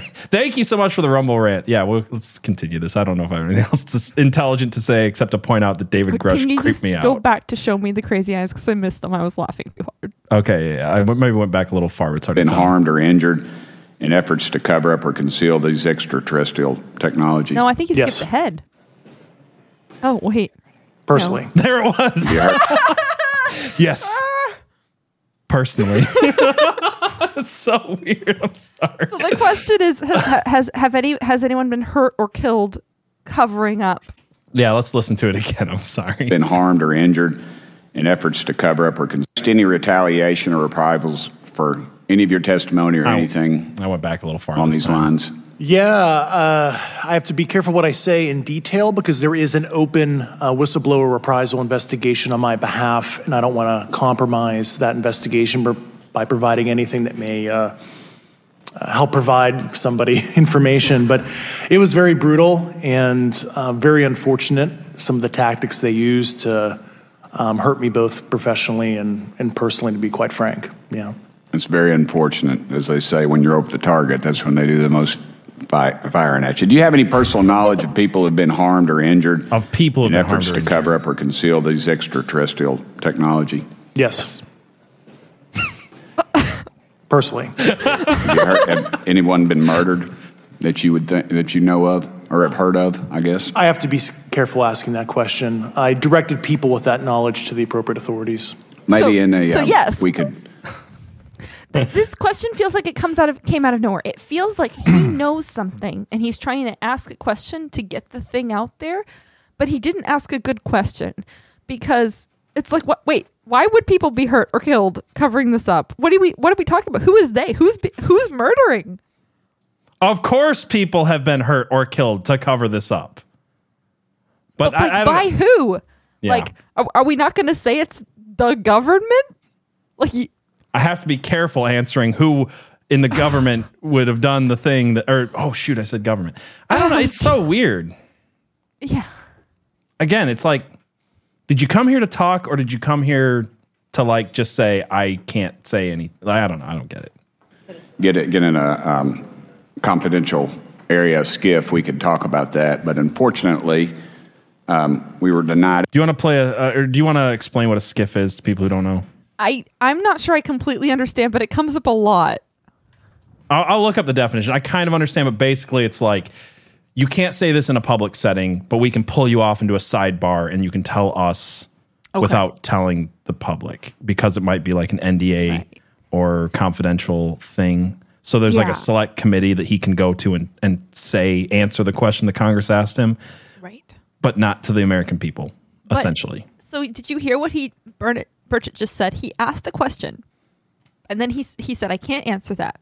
Mhm. And then he's like, "Unfortunately, we've been denied access to a SCIF where you could answer the question." So he knew that the question couldn't be answered when he asked it. Which is interesting because I think that's why he said, I think that's why he asked it. He's like, hey, by the way, this guy's going to essentially tell you that people have been killed for trying to talk about this Yeah. by not answering the question. But by who? had access to the SCIF, and that's very unfortunate in this in this scenario. Also, Um, who denied access? Who denied access to Mr. this- Fravor, right? You believe that you witnessed an additional object under the water in relation to your encounter? I will say we did not see an object. There was something there to cause the whitewater, and when we turned around, it was gone. So there was. Really quickly, um, a SCIF is a sensitive, compartmented information facility. It's an ultra secure room where officials and government contractors uh, take extraordinary precaution to review highly classified information. So that's what it is, basically. You know, can't say it here in front of people, but we'll go into a secret area with certain people that are allowed in to talk about this information, the question that you asked. So Yeah. certain people in Congress can get the answer, but not the rest of Congress, not the rest of the American people. There was something there that obviously moved. Okay, it was it was not though that you were you were looking at, correct? No, we actually joked that the Tic Tac was communicating with something when we came back, and because the whitewater disappeared. Uh, we were in, in another instance. We're told about the capabilities of, of a jamming during viewing of some when there were some people chasing some of these objects. Did you respe- experience any of that jamming or interrupting your radar or weapon system? My crew that launched after we landed experienced significant jamming to the APG 73 radar, which was what we had on board, which is a mechanically scanned, very high end uh, system prior to the APG 79. And yes, it did pretty much everything you could do range, velocity, aspect, and then it spit the lock, and the targeting pod is passive. That's what we were able to get the video on. I'm about to run out of time, but um, are you aware of any of our enemies that have that capability? No. Okay, I would also like to note for the record that, um, like George Knapp, breaking Area 51, he's the reason I knew about that, and the reason I know about the, the Tic Tacs is uh, is Leslie Kean um, from New York. This guy listens to coast to coast. I love it. I take back all of my uh, All my criticisms of Mr. Burchett. Times article, and I would encourage everybody to read that. I like Thank you, George Chairman. Knapp, and I like taking No naps. Very good. Mr. Raskin? Thank you, Mr. Chairman. Um, Mr. Graves. Can we get a T-shirt with that guy's face that says "I like George Knapp and I like taking naps"? And I came here to listen to George Knapp and take a nap, and I'm all out of naps. If I if I let you have that, can, can, can we forget about the Big Abby is watching one? Oh no! You just reminded me of it. Now I got to work on that shirt later. Darn it. Um, you reported UAP encounters um, during training flights, I think, and have since come forward to warn the Pentagon that uh, these encounters may. What is happening? this guy's trying to uh, uh, get the Ute to vote with his his do rag. I don't want to make fun of him because I have a feeling it's there because he has cancer or something. But to see a congressman in a do rag, like you could just shave your head, dude. He's got full eyebrows. I don't think he has cancer. I don't think he has cancer. I think he's I tr- trying to figure this out. I've never seen someone in a suit with a do rag before. I'm this is weirder than the UFO stuff. I'm a conservative and I don't particularly care about race stuff, but I'm pretty sure this is cultural appropriation. This is the one time where I will scream cultural appropriation for sure. may be putting pilots at risk. Um, my first question is um, you've identified these as taking place on the East Coast. Is it just on the East Coast where these encounters uh, have been? This guy's very interested in what gang the coast is on, or which coast the gang is on, because he's wearing non. He's not wearing neutral gang colors right now. He's if not. the Bloods find this, this guy's screwed. Reported. No, since uh, the events initially occurred, I've learned that the objects have been detected essentially where uh, all operations, uh, Navy operations, are being conducted across the world. Frida had to ruin our fun. I googled it. He's undergoing chemo apparently. Well, way to ruin my jokes. Way to ruin my jokes. I thought it was Still cultural appropriation. Still what a ball cap. Come on. Oh my goodness. Electric? Biscuit says, uh, "Love you guys, newer listener, but want to support." Also, PJ adding is adding. Adding is adding. well, thank you, Electric Biscuit. And I did get your message on Twitter the other day, and it, it meant a lot. I shared it with Abby, so appreciate you, appreciate your support, and appreciate all you guys. Yeah, it was really It's a sweet. fun. Yeah. Uh, and that's from uh, the All Domain Anomaly Resolutions Office reporting.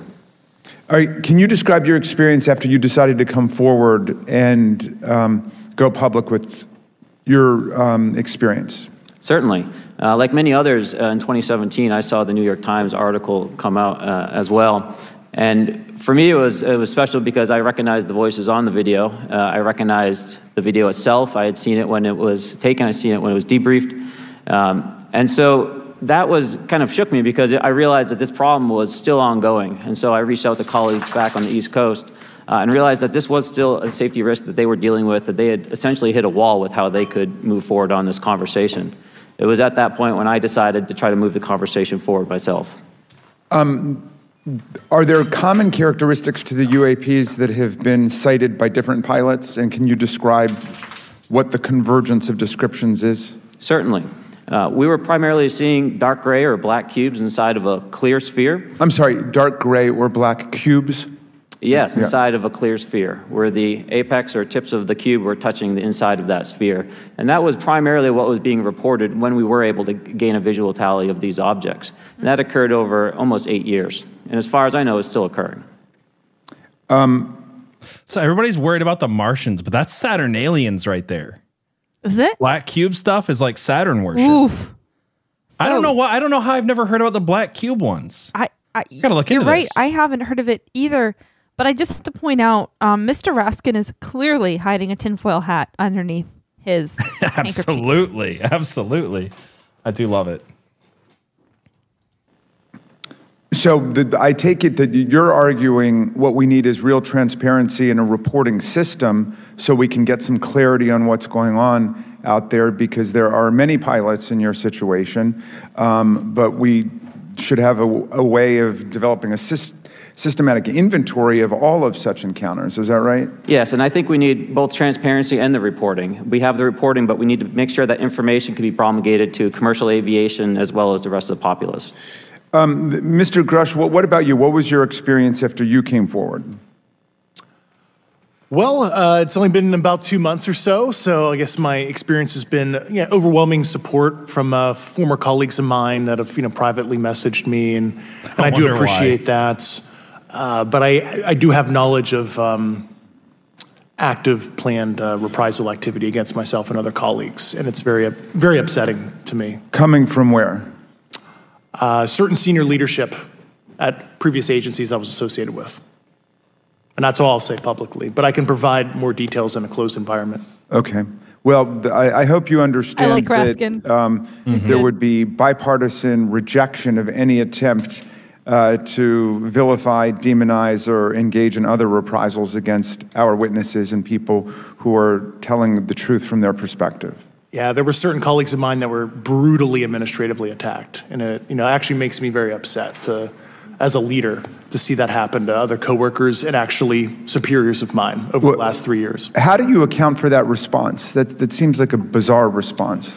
Uh, I call it administrative terrorism. That's their, their quiver, their tool in the toolbox uh, to silence people, especially, you know, the uh, career government service cares about their career, cares about their clearance, uh, their reputation to climb the ladder.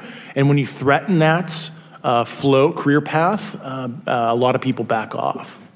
Um, but I'm here to represent those people. So. Um, Mr. Fravor, what, what about you? Um, what? Yeah, it was. I want I I want to believe more in David Grush. I don't know if it's just going to take him getting the whistleblower protection and him to come out and say something legitimate. But at this point, I have more questions of him than I feel like we're getting that's the- answers. that's definitely the the problem with him. yeah. And I wonder if honestly they they picked somebody for this task that was this level of not particularly believable just mm-hmm. as a person so that whatever he said the people who wanted to believe it would believe it and the people who didn't w- wouldn't. But either Yeah. way they could point back to this hearing and be like, "See, we told you."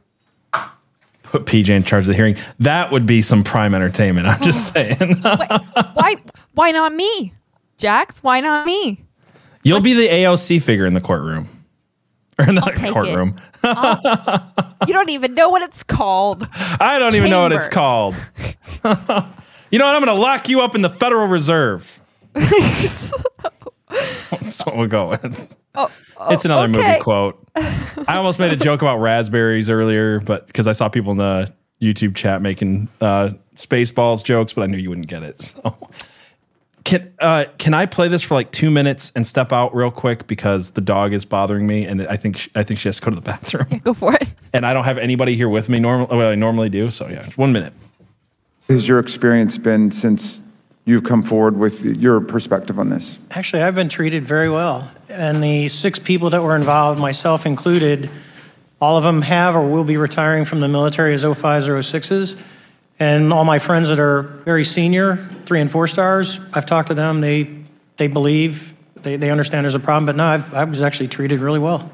And and what is your general interpretation um, of these phenomena, or what is your current thinking of trying to make sense of them? Well, I'll say, you know, I'm not like a UFO fanatic. It's not, it's not me.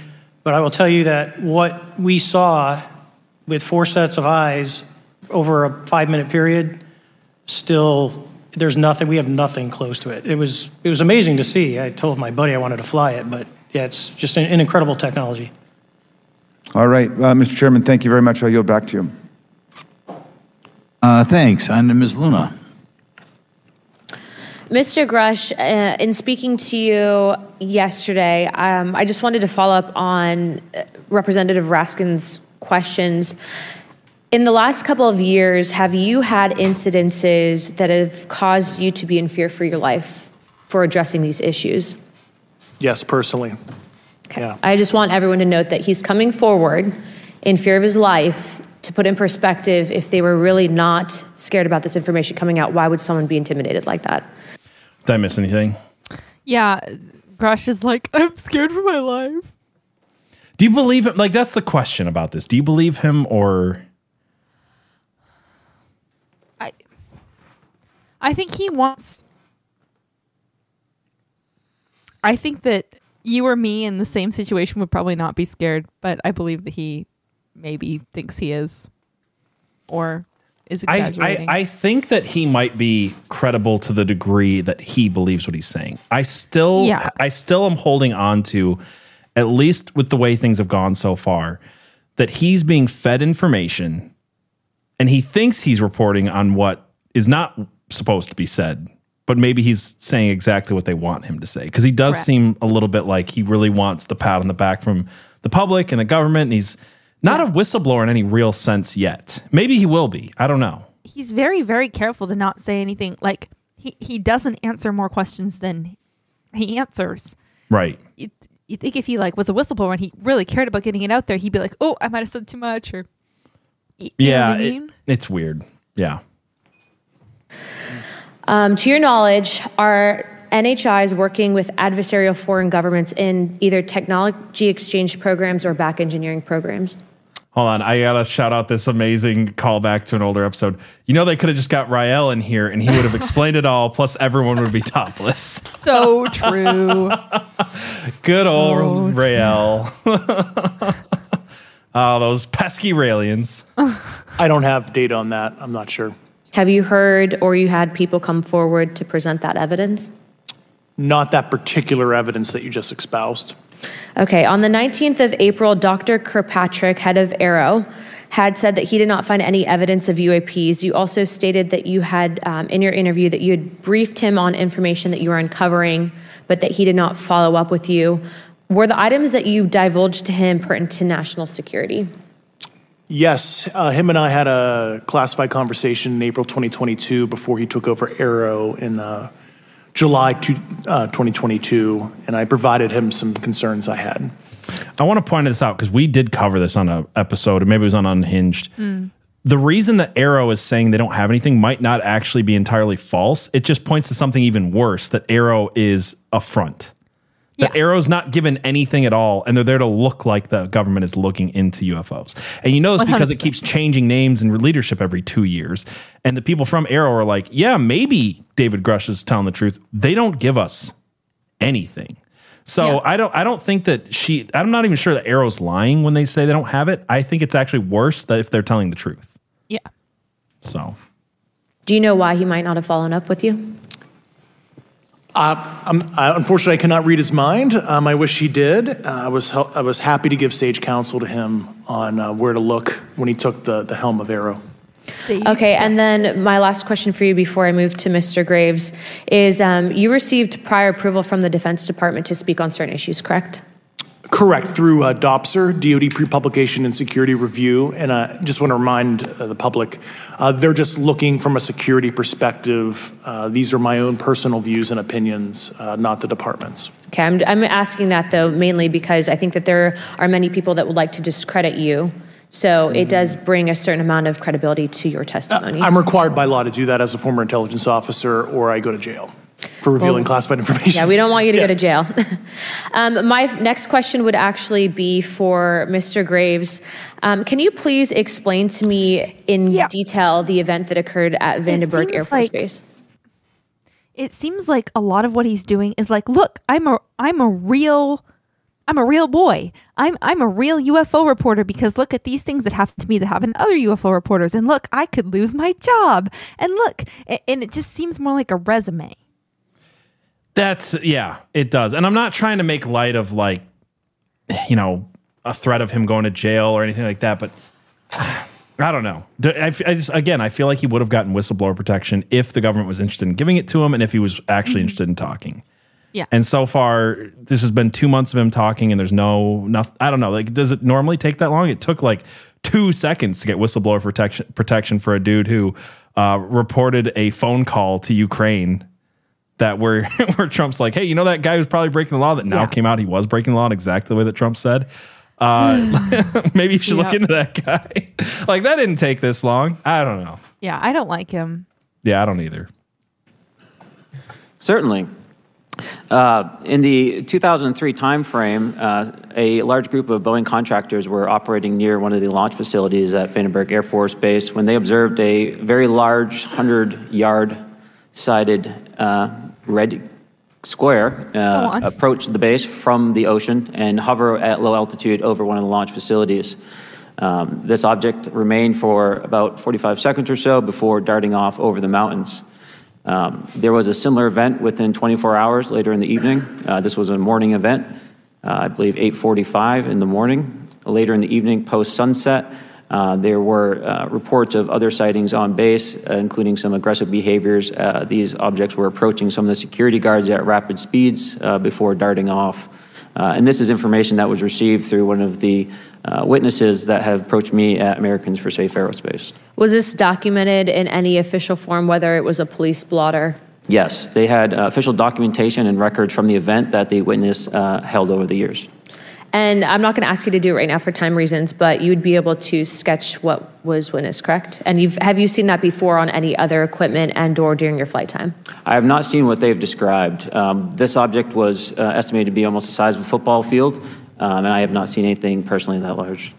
Okay, and then um, another question on follow up referencing the gimbal video go fast incident. Um, can you just clarify because to our understanding the footage was actually cut off at a certain point, but what happens at the end of that video, just for those Americans specifically there that are wanting to know about the rest of that footage? Certainly, uh, there was some uncertainty or um, you know, instability with the object. It, it seemed to rock a bit, uh, and that's the last uh, last I had seen of the video. Much of the data that I would recommend be analyzed would consist of radar data uh, that would pr- provide precise kinematics on the object as well as the fleet of objects that were operating nearby. Okay, and follow up uh, in regards to the reporting procedures that Mr. Garcia had addressed on, as well as uh, Representative Bur- Burchett. With the FAA, to your understanding, pilots that are seeing this, commercial airline pilots, are they receiving um, cease and desist letters from corporations for coming forward with information in regards to safety for potential air- airline passengers? I have been made privy to uh, conversations with commercial uh, aviators who have received cease and desist orders. So the American public should know that corporations are putting their own reputations on the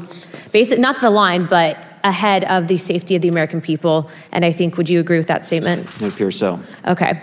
Um, I just wish one of these airlines would come out and be like, "Hey, we see more UFOs than any other airline." I feel like people would be like, "I'm flying with them." Like Air Yeah. Hawaii, let's do it. You know, if it's Spirit You're in Airline, you know, frick, screw it. Got to got to do it for the UFOs. and I guess this would be my f- last. Oh, I'm out of time. I yield. I'll be Don't back. yield. Don't yield. Good. Damn Mr. it. Moskowitz.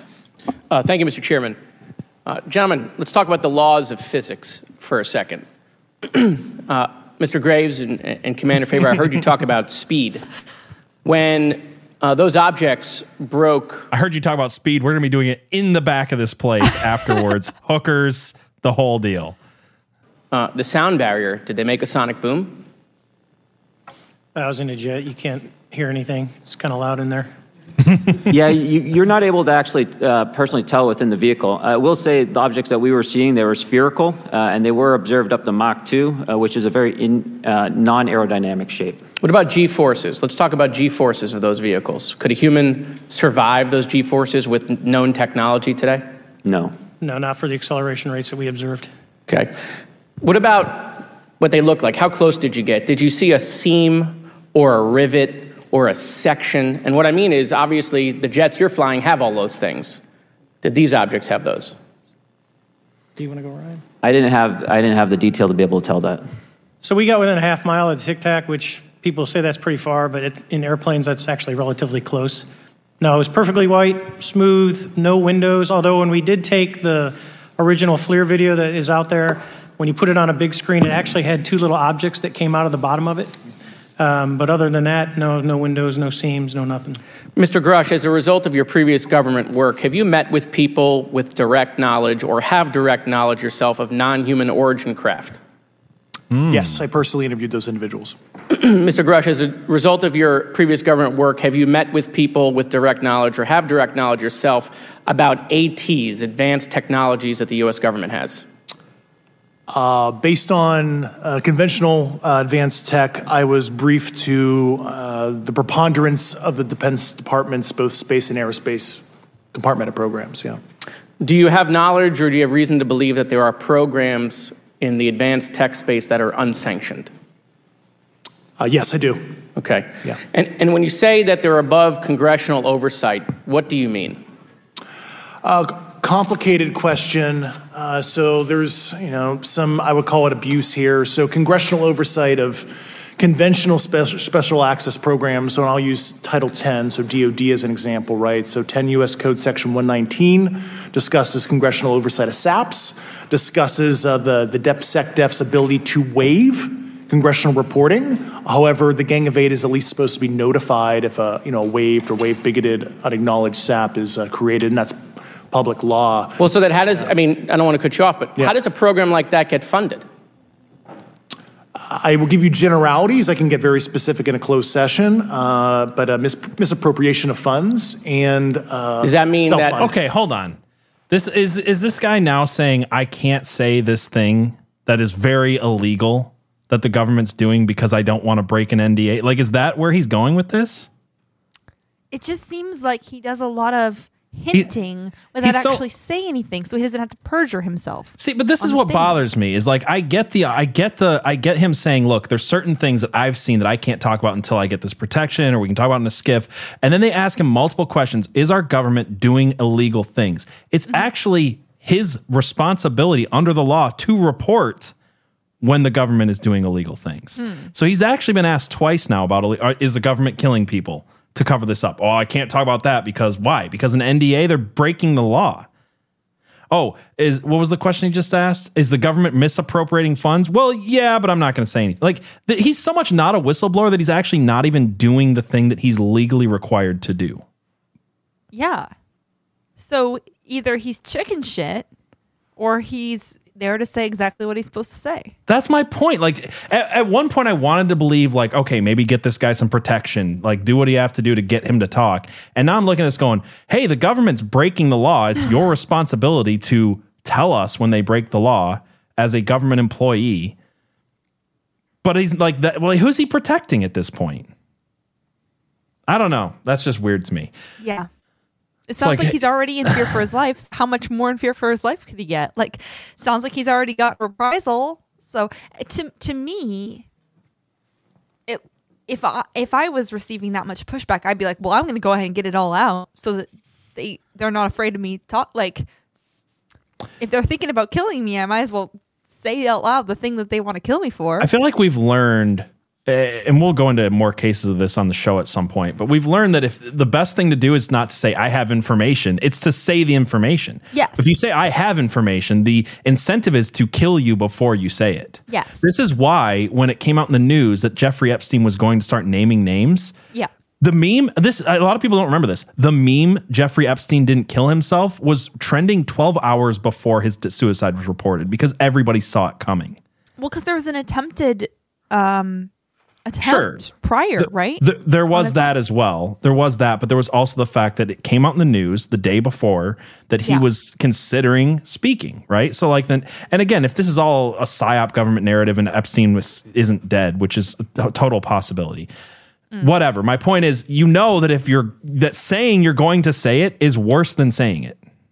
There's certain protection in naming names that you don't have in saying I could name the name if I'm alive tomorrow. And that's where I'm not understanding this guy. He feels more like a government stooge the more I watch this.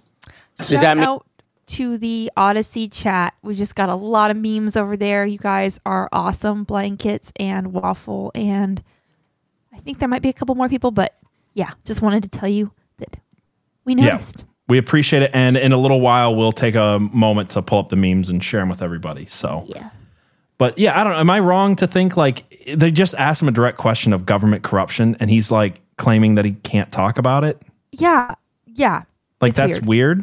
Okay. It's weird. What what is he even here for if he's not going to answer any questions? Especially the ones that are like you it's literally your duty to report on. Yeah.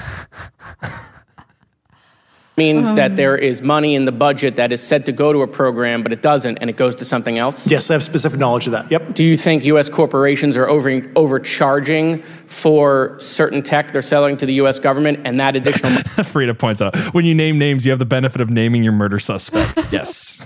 yes. money is going to programs? Correct, through something called IRAD.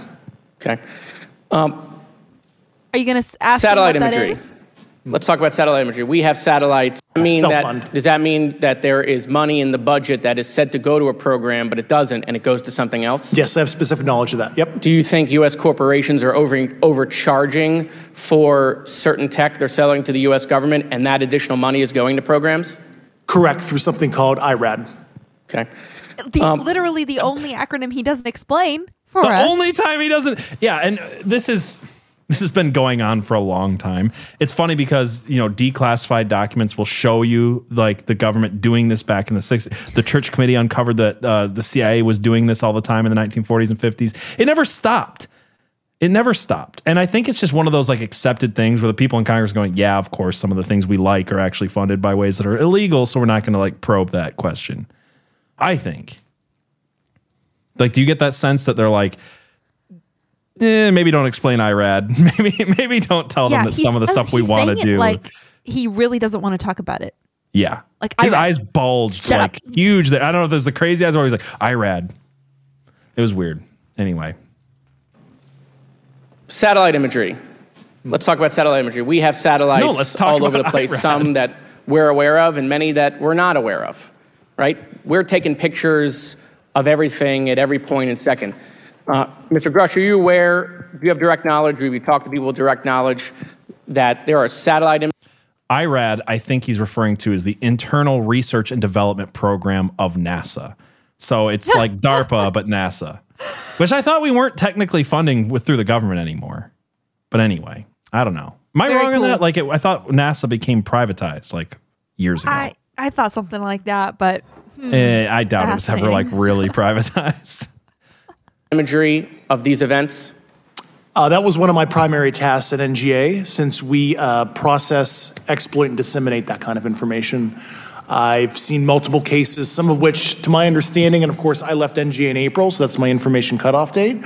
Uh, but I personally um, reviewed both uh, what we call overhead collection and from other strategic and tactical platforms that were I could not even explain prosaically. And I have a degree in physics, by the way, as well.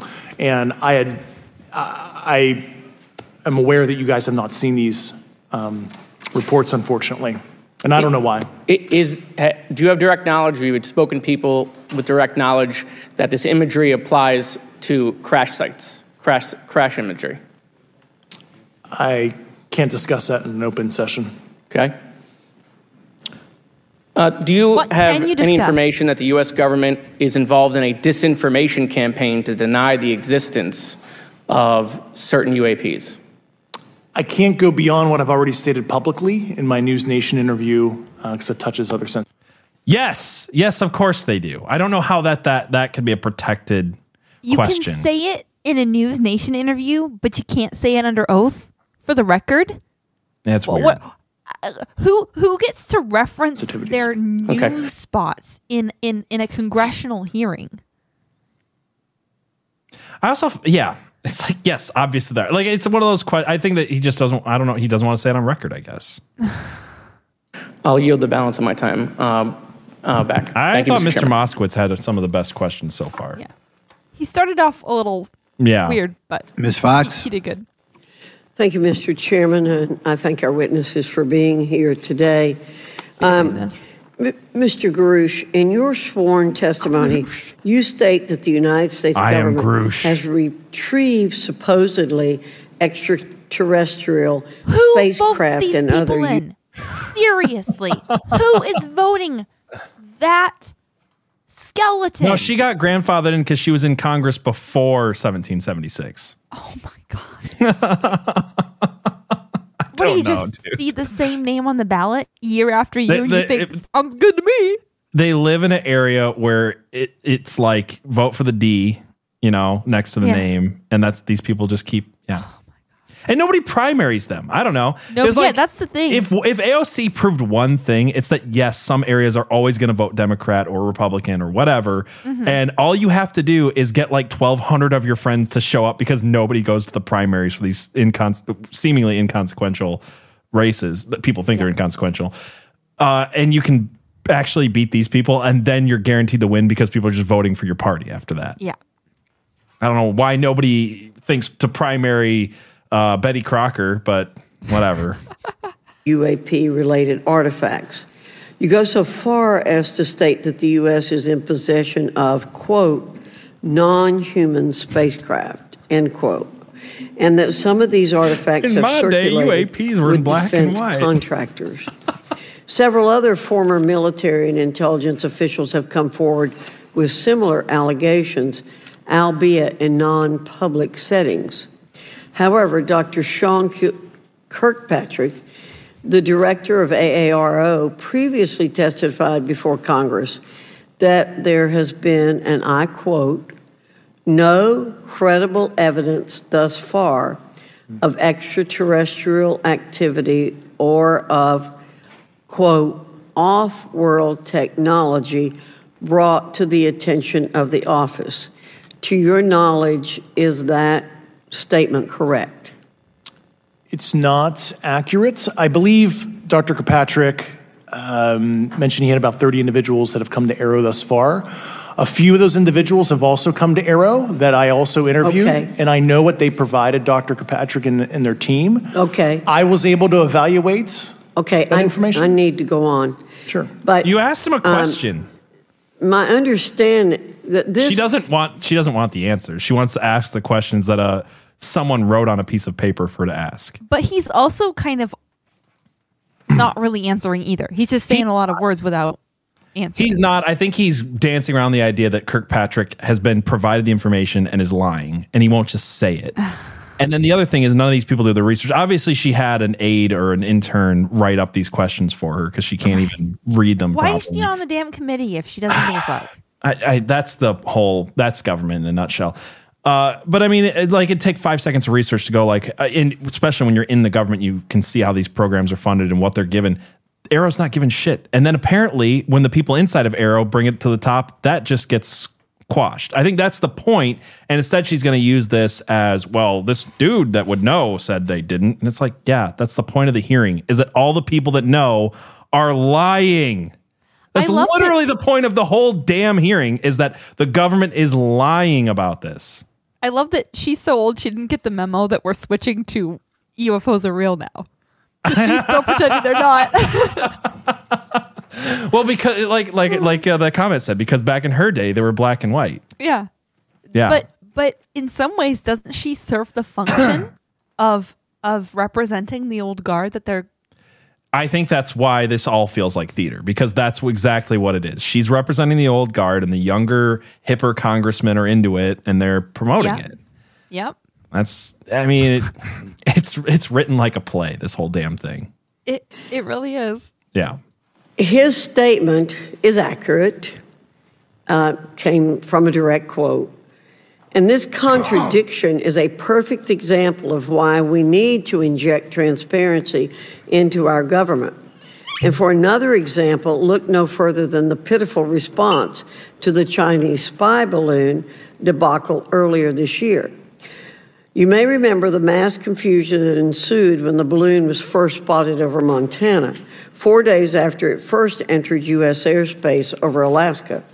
The Biden administration's initial inability to address the object grew into a continuous series of embarrassments. After news of the balloon reached the mainstream, me, mainstream media, we were assured that the balloon posed no threat to our security. However, after the balloon was allowed to transit the entire continental United States, fighter jets were scrambled off the coast of South Carolina to shoot it down. This And they flip missed the flopping first and time. obfuscation caused needless confusion, fear, and panic across the country.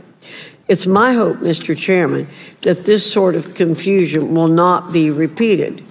We should investigate the extent to which elements of our government possess or do not possess information that is of critical value to the American people. She's not asking questions. We owe it to the citizens of this No, she's not. She's just telling a story. Also, she's a Republican from North Carolina. North Carolina, What the Fix hell? it. Fix, Fix this. I kind of got that she was a Republican right here because she took uh, the only thing she said in this was that it was a, an embarrassment the Biden administration couldn't shoot down a balloon over five days. I mean, which is true and and hilarious, but not to the point. it do be facts. Yeah. nation to make sure that our government is transparent and accountable. We must make sure that our government provides answers, and Congress must do its duty to solicit those answers. With that, Mr. Chairman, I yield back. Your husband asked me, "Is that a bottle of Four Roses?" It's the same bottle of Four Roses that you bought me, and this is what's left of it. So thank you, John. Appreciate that. To John. To John. Yeah, Mr. Frost. Thank you, Mr. Chairman. In 2022, NASA announced that it was commissioning an independent study team to examine UAPs. The NASA team is comprised of scientists across different fields, as well as former astronauts and pilots. In May, the Oh, independent study team is? held at its first public meeting, uh, which included the perspectives from NASA senior leaders, as well as perspectives from the Department of Defense and intelligence agencies. The NASA study team is also expected to release its first report pretty soon, and I think it's safe to say that we all eagerly uh, await its results. Um, Mr. Graves, how might eagerly NASA's research influence the commercial industry regarding racist, safety in PJ. UAP? I He think NASA has a big role to play though. as far as commercial aviation safety, and it's one of their uh, original charges as an organization. Uh, one of the recommendations that have been put forward is to utilize their existing aviation safety reporting system to serve as a short-term fill and trusted platform for pilots that want to report on UAP. It also has built-in uh, analytics capability and is funded by Congress. Gotcha. And also, Mr. Graves, are there any other industries that may be influenced by the NASA research on UAPs? And, and if so, how so? Well, I think there is a, uh, a large swath of commercial capabilities that could be brought to bear on this topic from space based or ground based sensor systems that are available open source or through uh, commercial marketplaces. And I think NASA's work as they work to identify and highlight What just happened? Okay. I guess the stream went out for a second um, on this live video. It's not live anymore, but it was when it was recorded. Sus. I think it's short. Yeah, sus. Uh, U.S. Navy pilots that recorded footage. What? Ah, sorry. I didn't know which one to pick. There was like three full length videos. I didn't like This scan is through them all to see if there was a question All PJ's fault. missed. it's Global Waffle, News' fault, Thank damn you you. so much for the fifty dollar um whatever they're called on Odysee thing. More, More four, Four roses, Roses fun. fun. Well, hey, I'll drink Thank to that you. waffle. Thank you so much. Cheers. All right, let's see if we can pick up the context from that missed question. In 2021, the Office of the Director of National Intelligence released a preliminary report on UAP events. NASA Administrator Bill Nelson stated that NASA would begin to investigate these events. In fact, uh, I sit on Science, Space, and Technology Committee, and when we were uh, doing a hearing with the NASA Administrator Bill Nelson, I asked, you know, why, why NASA needed to be fully the funded, question. and there were many great reasons, but one of them was actually had to do with This guy's a NASA simp. He's asking. Yes. He's, he's just. An, he just wants to. Can I have the floor to simp for NASA for five minutes when we're in the middle of talking about how the government's been lying to us about things? Can we like, get let's back bring to up Grandma? NASA and simp for them. Oh, yeah, can we go back to grandma, please? Yeah. UAPs. Um, he actually mentioned, you know, is there life out So participating in Oh, today's hearing. Sorry, it's my dog. Stop. DJ, She's like get it licking my elbow, and it's uh, stop it. Give me a minute. I'll. Uh, let's go right here. Um, and so, either way, uh, these actions ultimately led NASA to assemble the independent study team that I mentioned earlier.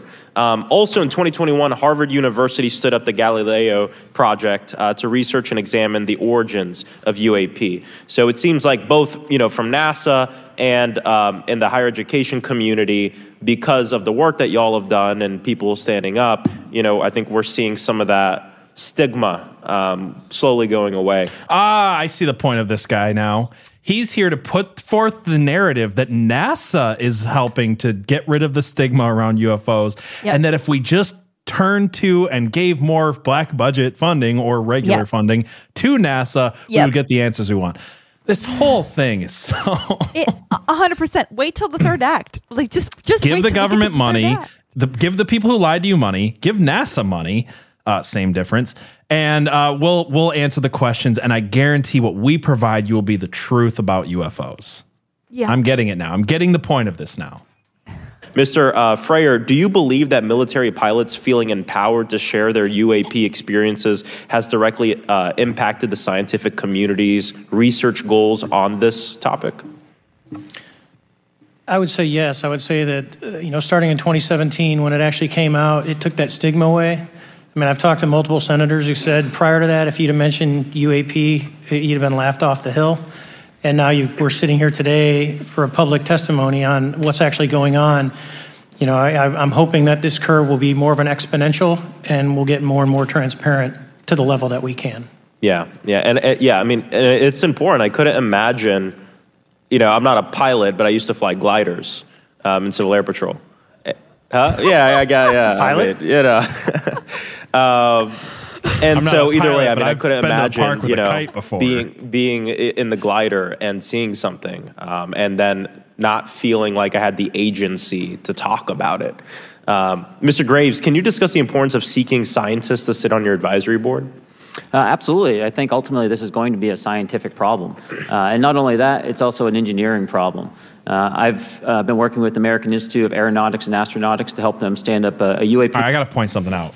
So there's people that are saying this couldn't possibly be any type of government psyop. They don't want you to know about this. They're just putting it out to the communities that they want to influence and like slow rolling it into the public since 2017. And this is the next step on that zone. I really, I, I don't think people understand the slow progress that these people are used to. You know what I mean? Like every, I, I think people are so they want everything instant, so they think that the people who want to control us are dumb enough to do things instantly and to like push a narrative instantly instead of try to b- frame themselves as heroes in in the whole um de what's the word I'm looking for? Like declassify. That's not the word Yeah. though. Dis- dissemination. Um, doesn't disclosure. matter. Disclosure, yeah, and the UFO disclosure thing, they want to look like the heroes in this. They want to be, and it seems like we're already getting to the point where they're like, the answer to this is trust the experts who have been lying to you. They'll tell you the truth now. Right? It's it's okay. John got the joke about the Civil Air Patrol. He's like, "What a hero! Everybody thank this guy for his service." Oh, I missed it. What was? I don't even know what the Civil Air The Patrol NASA is. To simp be was honest, like, "I'm well, I'm not a pilot, but I I flew a glider in the Civil Air Patrol." is that a branch of the Boy Scouts? I don't. What is that? um, Civil Air Patrol is like ROTC, but for the Air Force and way less cool. And I was I was in it, which is why my husband's making Oh. fun of it and why I'm very comfortable making fun of it. Okay, that's funny. The integration committee to help integrate their engineering prowess into this problem. And so, yes, very much. I think this is an engineering and scientific problem as much as a national security problem. And how might Congress help to facilitate partnerships between the scientific community and the UAP focus groups within government? Well, I think one of the things they can do is to have these types of hearings to, to communicate to the public that this is a topic of interest. I think that there is a, a pseudo market, if you will, of interested capabilities and talent that want to approach this topic. Uh, and we're seeing that start to grow now. So I think continued conversation, reduction of stigma is going to allow that to flourish and allow answers to help generate themselves. 100%. Well, thank you all for being here and thank you for your work. I think it's important that we keep our top scientific minds focused on this issue um, and look for ways to increase collaboration. Thank you so much. I yield back. Mr. Comer.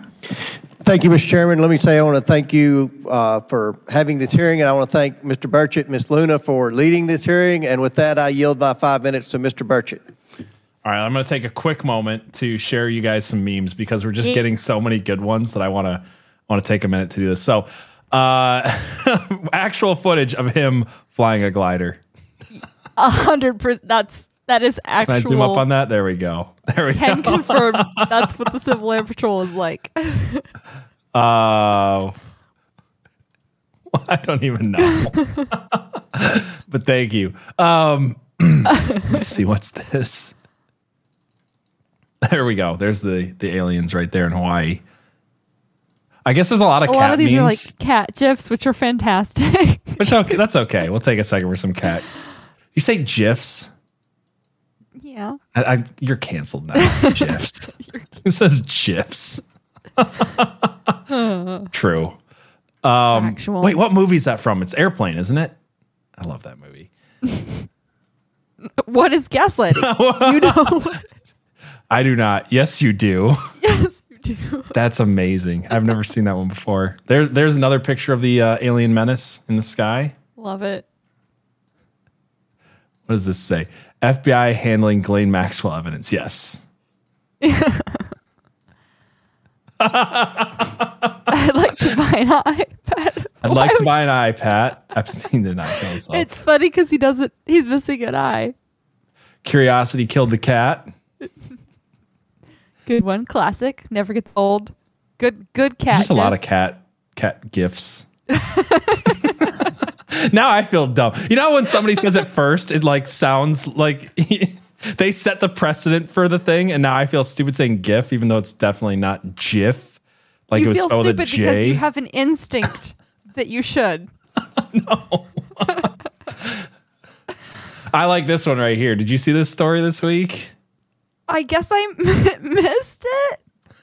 This cop that definitely does not look like a lesbian. Uh-huh, um, a, a, a girl with autism said that she looked like her lesbian aunt, and they arrested the girl for, for saying that this officer, who definitely does not look like a lesbian, oh wait, I'm not in the UK, looks like a lesbian. If you if you had a poster child for lesbian, this cop. So yeah, it's really ridiculous. The UK is a silly country. Is Freda not on my side with the gifs? It's gifs. GIFs. G I F GIF. Giraffe. But GIF. G is graphic. It's like gi- it's not giraffic. I don't know, man. I just I can't with GIF. It just sounds so wrong. Giraffe. Get out of here. Everybody knows giraffes are cryptids anyway. They're, they're as real as platypi. So true. So true. I love it. I love all of them. Here we got two more witnesses for the for the committee. Ah, wonderful. We have the best memers. Conspiracy Pilled has the best memers, and we always have to take time to highlight. Th- this picture of Jesus knocking on someone's door. It reminds me the last week while we were streaming on Wednesday, uh, or sorry, right before we started our stream, my wife walked in and handed me a pamphlet because I guess the Jehovah's Witnesses finally found where we lived. We've lived here for three years, and it was our first one. And I was like, I knew we wouldn't get away with it forever. So I don't. I don't think I've ever seen a Jehovah's Witness witness as an adult. I have twice now as an adult, more as a they- kid though, and the Mormons a lot because I lived in California, so we got a lot of knocks on our doors from the Mormons. We got a lot of knockers when I was a kid, but a lot of knockers. a lot of knockers. I'm gonna leave that one alone. These are the. by the way, this this You GIF should. is of Tic Tacs, not that Tic Tac. TikTok Chinese communist app. So just so you guys know, that's racist. I'm sure whatever we said earlier was racist. I'm not even It was gonna. you. It was probably me. It was probably the do rag thing. And then, uh, darling, you barely touched your Hawaiian chicken. Too soon. Too soon. Cat gifts.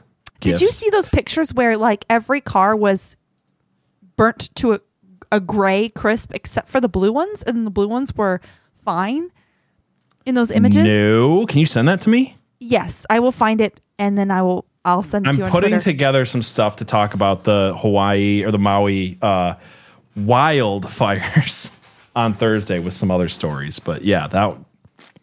Anyway, let's get back to the testimony. Thank you, Mr. Chairman. I'm going to direct this, I believe, to um, Mr. Grush, but if any of you all feel like you need to jump in, just jump right in. We're good.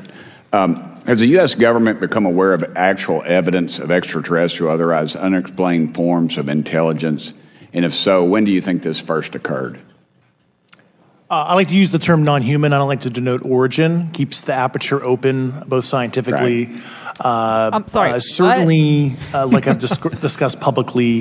He likes to keep his aperture open. yeah, that's what it Okay. sounded like to me. he just wants to keep that aperture wide open. Uh, previously, 1930s. Okay. Can you give me the names and titles of the people with direct firsthand knowledge uh, and access to some of this crash retrieval, some of these crash retrieval programs, and maybe which facilities, military bases uh, that would the recovered material would be in? And I know a lot of Congress talked about we're going to go to Area 51, and you know, I mean, there's nothing there anymore anyway. It's just, you know, a glacier. As soon as we announce it, I'm sure the moving vans would pull up, but please. Uh, I can't discuss that publicly, but I did provide that information both to the Intel committees and the Inspector General. What can you I have a- discuss? Let's have this guy for a public hearing so he can tell us he can't discuss anything publicly. like what? What has he actually said? that he heard some people tell and and I hate this because I believe they're covering this stuff up. I'm not from the side that like there's no Yeah. aliens and UFOs and whatever. It's almost it, in some way it almost makes this whole thing less credible when somebody's like, "I heard a friend say this thing, Uh-huh. but I can't give you information."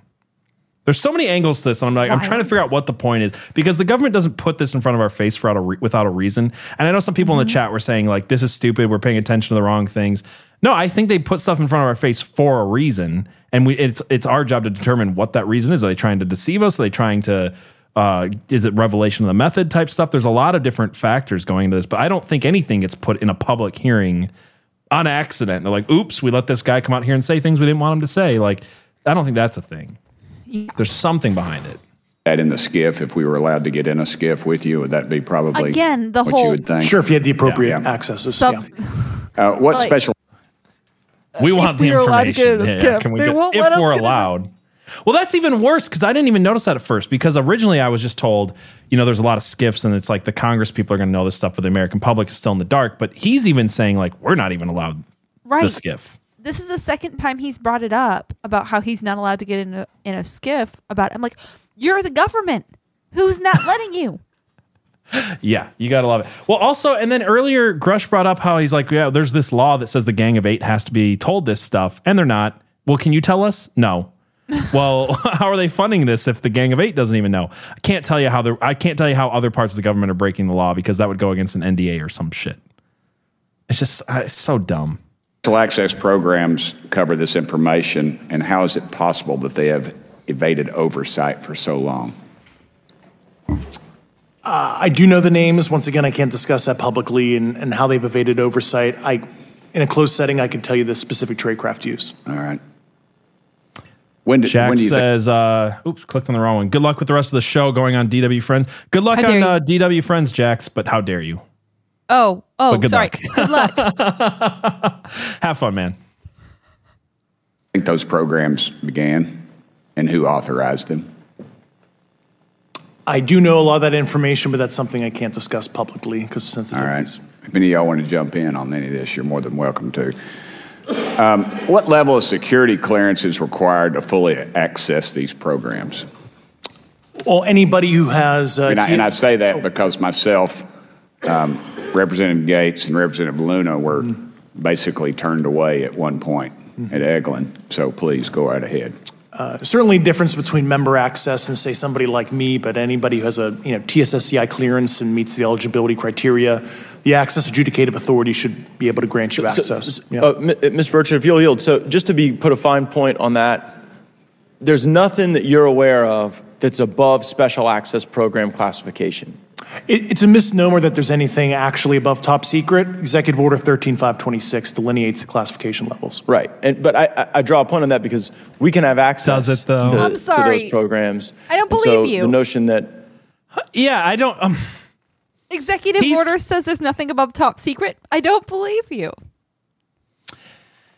so I'm, uh, let me get this straight. What he just said is people with top secret clearance can't see this, but also there's nothing above top secret. Right. Bullshit. Continue. we're not being given that access sort of defies our typical muscle memory here in Congress. Thank you, Mr. Burchett. I'll yield back to you. Thank you, Mr. Gaetz. Um, along those lines, Title 10, you may not know this or not, but uh, Title 10 and Title 50 authorization, uh, they, they seem to say they're inefficient. It, so who gets to decide this, in your opinion, in the past? Uh, it's a group of career uh, senior executive officials, Okay, are they government officials? Thank you. both Or- in and out. Do what? Both in and out. Ha! There we go. There's an answer finally. People in and outside our government are controlling things that are so secret that even if you have Title 50, and even if you have top secret clearance, you can't hear it. But there's nothing above top secret. That's a misnomer. There's nobody that has way more access than the people who are supposed to have all the access. It's almost except like the people that do, and some of them aren't even in the government. It's almost like he's saying that the government has given full clearance, but that somebody who is not the government Who has is above the government, right? Do you think like that was a slip up on his part? Like, do you think they asked the questions in the right way to get him to accidentally say something he wasn't supposed to say? Because that's what it felt like. or maybe it's it's one of those like slow roll of Yeah. yeah. So, by the way, the aliens, the Anunnaki, they've been running this country this whole time. The lizard people literally run the country. They're above the government. They're I mean, outside of it, and they. That's what it feels like, isn't it? That's what all the all the eschatology, all the alien ex- Mhm. eschatology says that first that the human stuff is going to be justice settled and all that and then we're going to live in harmony with the aliens. In other words, we're going to do whatever the aliens tell us. That's what the Anunnaki stuff says, what the Raelian stuff says, what the lizard people stuff says, what the Pleiadian stuff says. All these people who are in contact with these beings that are real are saying, oh, it's our job to make sure we're in the right place to receive the information. And part of that right place is understanding that they exist, which is part of the whole disclosure effort, I think. I think they have to crazy get people in the mindset that aliens exist in order for them to accept them as Yep. their gods. Yep. That's uh, literally what I think all this is about. I don't think that the government cover up angle of it, the what are the UFO angle of it, I don't think any of that's the important part. I think the important part is accept that they're real, accept that they're advanced, and eventually through all of these different things through the media and the government and your programming through your video games like Legend of Zelda or whatever, you're going to accept that these things are good actually. And Yep. you're going to make them your gods. Yep. And it's not lost on me that the knowledge and social acceptability of the occult is rising at the same rate as Mhm. UFO stuff. That's not Because they're the same picture. Accident. Eh, Yes, it's the same picture. What's also interesting to me is that the the alien Anunnaki people who talk about like this is what's going to be coming. What they they've been predicting disclosures like this. Yes. When this dropped, they were like, "Yep, here's the first one." Yep. They're all predicting this. They're all saying it, and they're all saying that it's good and it's necessary in order to accept your new gods. Because if these things are, are as we've said they are, now as all the evidence seems to point that they're the fallen angels, that they are the the old pantheons in a new skin, if they're the fairies with a new glamour, Yep. if they're the you know the same things that have been with us throughout all of time, they want to be worshipped as gods, and they have to find a way to reveal themselves to you in a way that you'll accept and that you'll bow down and worship. And that's what all of this seems like it's pu- pu- pu- pushing people towards. Yeah. Yeah. Government, and that's about as far I as I, got can you. go there. Yeah. All right. Well, that's that leads to my next question. Which private corporations are directly involved in this program? How much taxpayer money has been mm-hmm. invested in these programs? Good to your question. knowledge. I mean, we know we know we, we audit the Pentagon every year, mm-hmm. And I've been here five years, and they failed the dadgum thing every year. They uh, lose over a billion dollars a year, we think, and I've Well, if you were there in 2001, they passed that year. You know, when it's two hundred billion true, dollars. PJ, so true. they somehow passed the one year that the plane plane hit them. told the Department of Defense maybe 60% of their assets are unaccounted for, whatever the heck that means. In the public s- sector, you go to jail for that kind of crap. Yeah. So tell me. Yeah, I know when I um, I'm, I'm a dollar off of my DTS travel voucher, I get hammered, but uh, seems like it doesn't work the other If way. you right? sell over Yeah. six, if you sell over six hundred dollars worth of stuff on eBay now, you get a call from the IRS. So please, what corporations? Yeah, I don't know the specific metrics towards the end of your question. Uh, the specific corporations I did provide uh, to the committees in specific divisions, and I spent 11 and a half hours with both Intel committees. So. Okay, has there been any? Has there been an active U.S. government disinformation campaign to deny the existence of uh, unidentified aerial phenomena? And if so, why? I can't go beyond what I've already espoused publicly about that. What? No, but then espouse it here On the record. On the record. That's the problem. It's not that he's scared to say it. He's scared to say it on the record. Right. Worst whistleblower ever.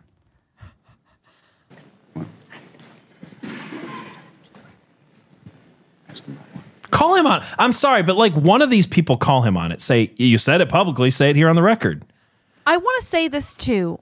just just in defense of everybody who has seen this and and thought differently. When I first listened, I thought he said more than I'm realizing he's saying now. This I, I waited good at that. specifically to watch this live with you guys, and I've heard other people's analysis on it, and they said he said way more than he has so far. Maybe I don't know. There's there's still a little bit left, but like, Paying doesn't attention, seem like he's saying stopping much.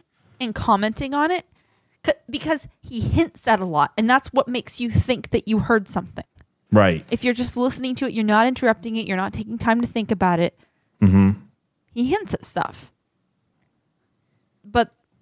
he's not actually saying much on the record at all. Right. Specifically, not saying things on the record that he said in public, which is weird. That that is really weird. Because like, Yeah. why why would you be? You've already said it. Why'd you say it to Newsweek and not to Congress? Yeah. Yeah.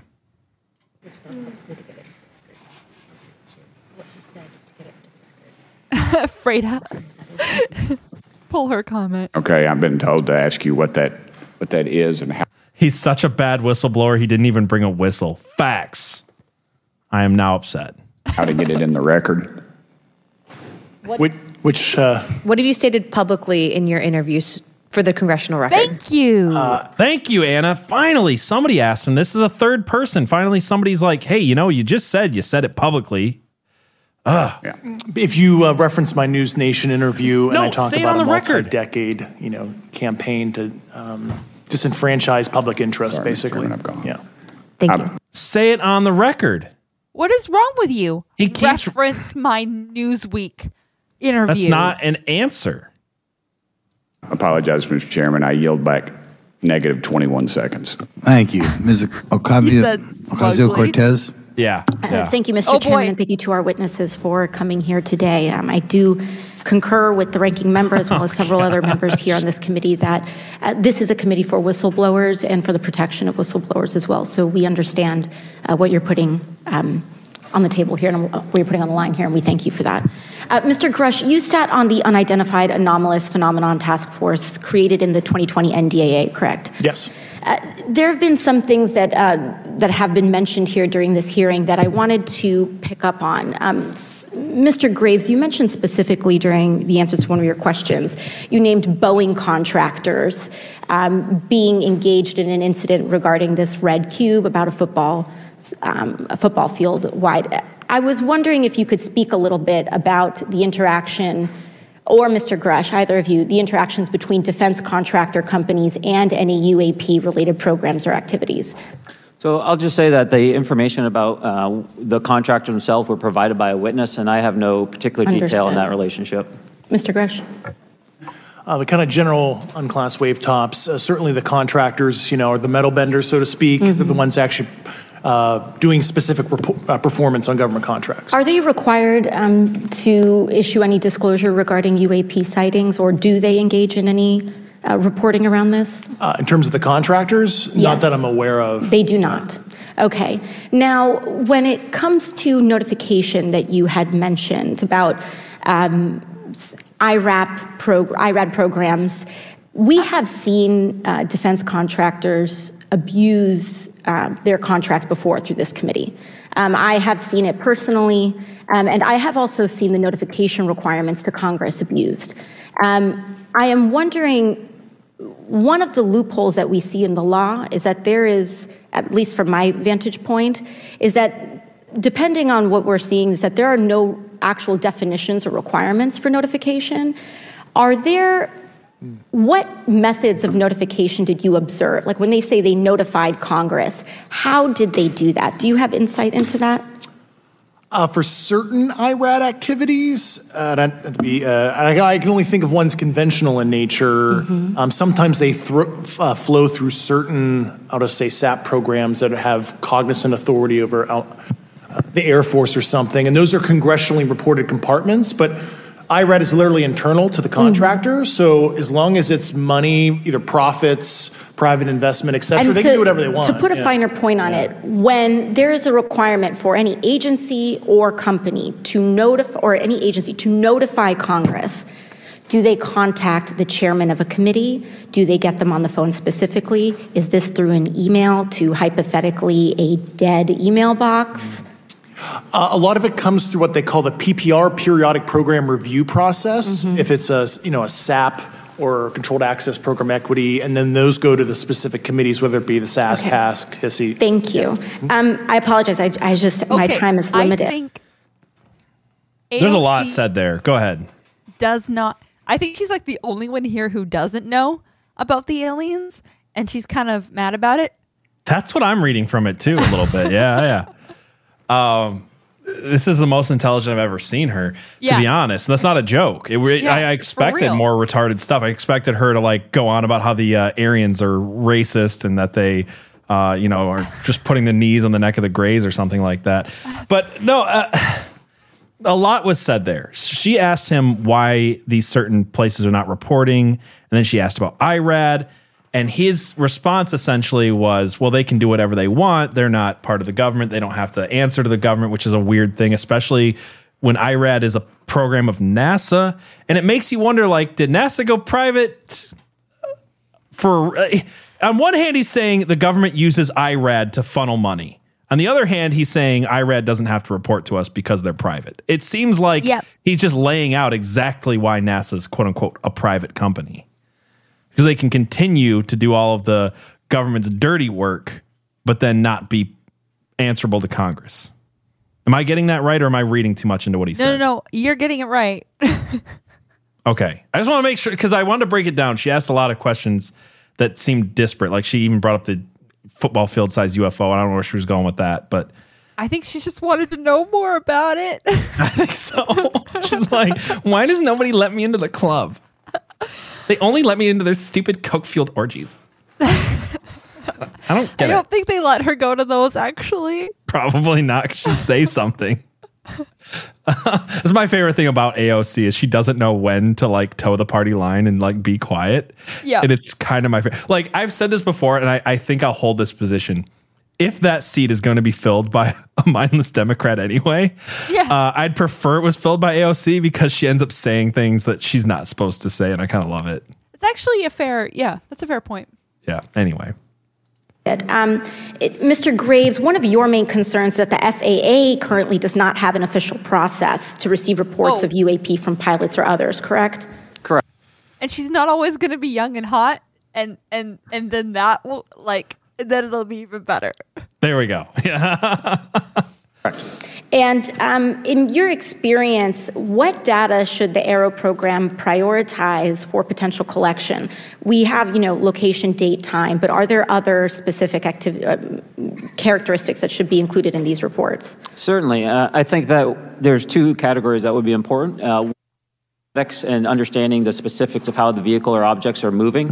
Uh, and the second would be a more zoomed out approach of being able to uh, look at origin and destination uh, after, before the incident, as well as getting a better contextual understanding of how these, uh, these objects are interacting with each other. This is how you know the government doesn't want people to report on these things because she said even when they do report, it's just what did she say, location, date, and time. And if you've ever filled out a government document on something they want you to report on, it is detailed to a fault because you know them bureaucrats love to bureaucrat. Mm-hmm. It's retarded. I filled out forms on pieces of equipment where they're like, how what, what how would you explain how would you describe the condition of the cover of the the, the piece of plastic that cost 36 cents that we could replace? Is it, how would you describe the, the like they spend more money on paper for me to like fill out a report on a lens cover cap than just like, hey, uh, my lens cover cap's broken. Can I get a new one? Like it's that Yeah. stupid. And you'll fill these out like every other month sometimes when the when the military's bored. And it's like, why am I filling out like reams of paperwork on the cracked condition of a lens cover cap or something retarded? So what I'm saying is they they have like they love the bureaucracy part of the military, except when it comes to reporting shit that they out don't want you to report that they're going to throw into the memory hole anyway. I think anyway. Thank you. Now, uh, I, because I only have a minute left, I apologize, we only have five minutes today, but um, for the record, if you were me, where would you look? Titles, programs, departments, regions, if you could just name anything. Um, and I uh, put that as an open question to the three of you. I'd be happy to give you that in a closed environment. I can tell you specifically. Thank you. Um, Commander Please Fravor? tell me where they are. And I would say, and I've told people that you, you have to know where to look. They're not going to divulge it to you because of the classification levels. But if you know where to look and who to talk to, which is exactly what Mr. Grush can point you, then you then you have them. Okay. Mr. Graves? I was an operator, so I was depending on folks like Mr. Grosh to do that homework. Okay. Thank you very much. I yield back to the chair. Mr. Biggs? Thanks, thanks, Mr. Chairman. I thank the witnesses for being here today. I'm over here. Thank you so much for being here. Um, I, I want to get into uh, specifics here, and, and a reason I'm going to go this way is because you've talked a bit about um, what I would call misdirection by um, official U.S. government with regard to UAPs, right? And so I'm going to get to that in a second. But last week, White House NSC spokesman John Kirby stated that UAPs are having an impact on our training ranges and need to be treated as a legitimate issue. Do you concur with his statements? That's for each of you. Yes. Yes. Yes. Okay. Um, now, having said that, I'm going to take you to specific instances around the Phoenix Valley because that's where I, I live. And in 97, we had the famous Phoenix Light case. I don't know if any of you are familiar with that. Uh, there, were, there were two things that went along with that, and the explanation was military training range off Luke and the Barry Goldwater range. Do you know anything different other than the official explanation of those lights? Only what's in the public vernacular about it. That was outside the scope of my duties. And if we wanted to, just my question along with my colleague from New York, Ms. Ocasio Cortez, if we wanted to find out more about that, where would we go to find the files and where and who would we address? And are you going to tell me we need to go to a SCIF so you can tell us in a SCIF? Ah. I could potentially give you a vector on that. Uh, that specific case, I'm not, I mean, I'm familiar with it in terms of public, but uh, I, I, I give you a vector in a closed environment, yeah. Th- that would be good. Thank you. I know. I'm sorry. I don't mean to bring up this point, but what he's asking for is here's a classified document. How do I use How do I use a FOIA request to find this class, uh, classified Yeah. document? Is that something he really can't answer? I think I think he's full of shit, I and and maybe he, maybe it's more than than hiding things. Maybe he's just really getting off on having all this secret knowledge. I wonder that too, or if it really is just I was he, I came here to tell you what I was supposed to tell you, and anything beyond that I'm not supposed to tell you. Right. Is what it feels like because some of the things he's saying I can't tell you are things I don't I doubt he can't tell us. Like if he really eh, maybe he's lying, you know, maybe he doesn't really know. Yeah. But if he's like I have a vector for you, all he's asking for essentially is who do I contact? To, like Yeah. what how, what how do I put it in my email to get this FOIA document? Because to get a FOIA document, you have to be kind of specific. Mm-hmm. I have a hard time believing that's like something that's so. I don't know. He is incredibly aware of the cameras. Yes. Yeah, I don't know. It's it's weird. It's like sometimes I'm like I I'm not sure I buy that you really can't say it. That's my point. Yeah. So if if it's true that UAPs are having an impact on training ranges, and this administration considers it to be a legitimate issue, what steps can Congress take to address training range impacts? And I say that having two very large training ranges in my state, and so we'll start with Mr. Graves and going down the, the panel. Some of the initial procedures have been implemented, uh, such as within the United States Navy, that have a range failure report that gathers information from pilots. Uh, I understand that a service wide reporting mechanism is still pending. However, that would be a great next step, not only for gathering information, but for showing the troops that it is an acceptable topic and reducing the stigma. Is, okay, please, uh, all of you continue. Yeah, as a recipient of a lot of those training range reports, uh, sometimes we only get contextual, kind of um, oral uh, reporting. It'd be nice if they attached all sensor data and there, there's a system in place that can handle multiple classifications of data. And that's an issue with the F 35, right? That jet was never built to be an ISR platform. And it's a pain in the, we'll just say, butt uh, to get that data off. So, yeah. Great. Thank you. Yeah, I would agree with the previous two. Being a user of those training ranges, Uh, that the data has to be out there. You have to acknowledge that you're seeing them, and then you have to collect the data. Right now, you get the report. Someone says, I saw something, but no one collects the radar data to, to, to back it up and do research. Okay. Uh, do you believe that the 2019 classification guidelines for UAPs interferes with the federal government's ability to be transparent with the American people? And do you think we need to be more transparent with the American people? All of you, yeah. I'll, I'll say yes to that. Yeah, I'm familiar with the, the at least the UAP Task Force 2019 uh, Security Classification Guide. Uh, I think it's fair. Um, I did actually help uh, author that with the. Oh, you got you got a bias that yeah, way then. but I will say uh, I'll call it a lazy attitude about declassifying videos. I mean, I've seen some of the videos of uh, you know the recent shoot down, and I saw no reason that could. So this guy's not here for disclosure. He just let us know that very clearly in this. Yeah. They're like, hey, you know this thing where they're like instantly classifying everything that the public might want to know and might be time sensitive and the Congress should probably know about. Yeah. Are you cool with that? And he's like, well, I wrote it. Yeah. And I'm cool with it. I mean, yeah, maybe we could get some of these videos out quicker, but like, I don't actually want people to know other than what I'm telling you that you should know. It just he's solidifies it in my mind, right? He's the Sam Bankman Fried in this situation. He wrote the thing. He wrote Yes. the thing. Yes. He wrote the thing that says we're going to keep this stuff secret, but I'm going to come out here and pretend like, hmm. I just Yeah. feel like that told us everything we need to know about David Grush in I that one so. sentence. I think you're right. Anyway. couldn't have been released as long as they mask, you know, some data. Uh, the American people deserve to see that, that imagery and, in full motion video. Uh, I would think, well, in my opinion, I will say things are overclassified. I know for a fact the video or the pictures that came out in the 20, I think it was 2020 report that had the stuff off the East Coast, they were taken with an iPhone off the East Coast. A buddy of mine was one of the senior people there, and he said they were originally classified to TSSCI. And my question to him was, what's TSSCI about these? They're an iPhone Right. literally off the vacapes. That's not TSSCI. So they're overclassified, and as soon as they do that, they go in a vault, and then you all have to look for them. Yeah, so with the overclassification, that may be one way. Are there other ways that the uh, DoD or intelligence agencies are uh, keeping this information from the American people or even from Congress? I think part of that has been uh, not encouraging reporting.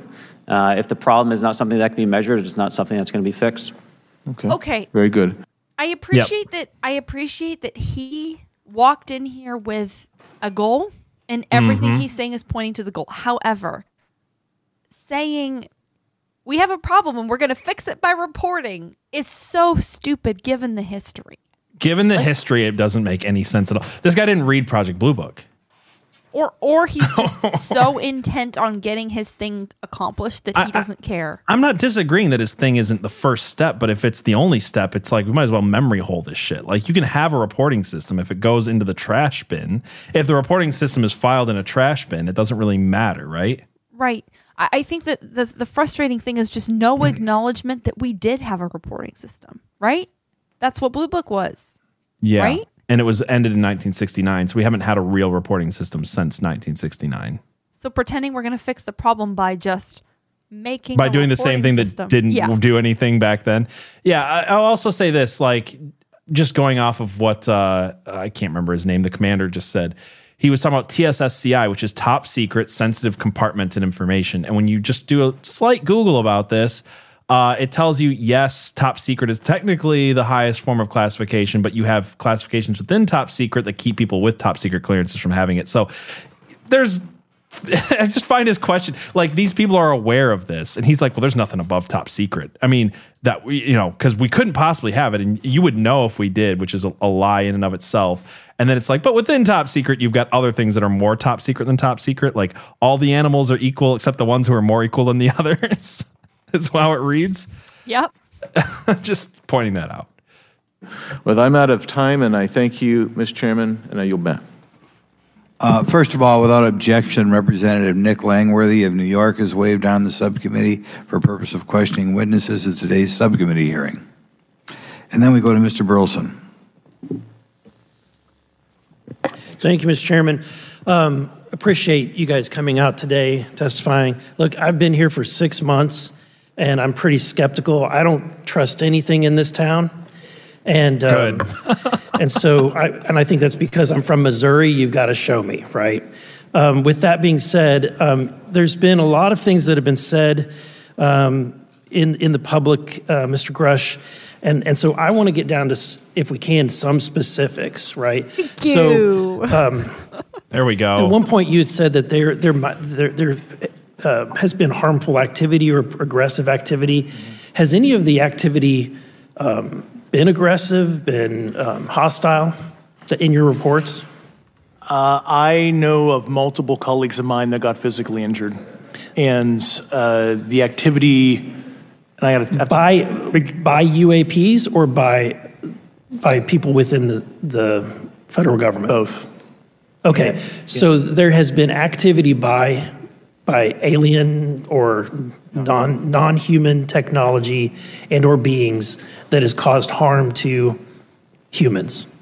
Uh, I can't get into the specifics in a, an open environment, but at least the activity that I personally witnessed, and I have to be very careful here because you don't, you know, they tell you never to acknowledge tradecraft, right? So, what I personally witnessed myself and my wife was very disturbing. He's married? You didn't know that?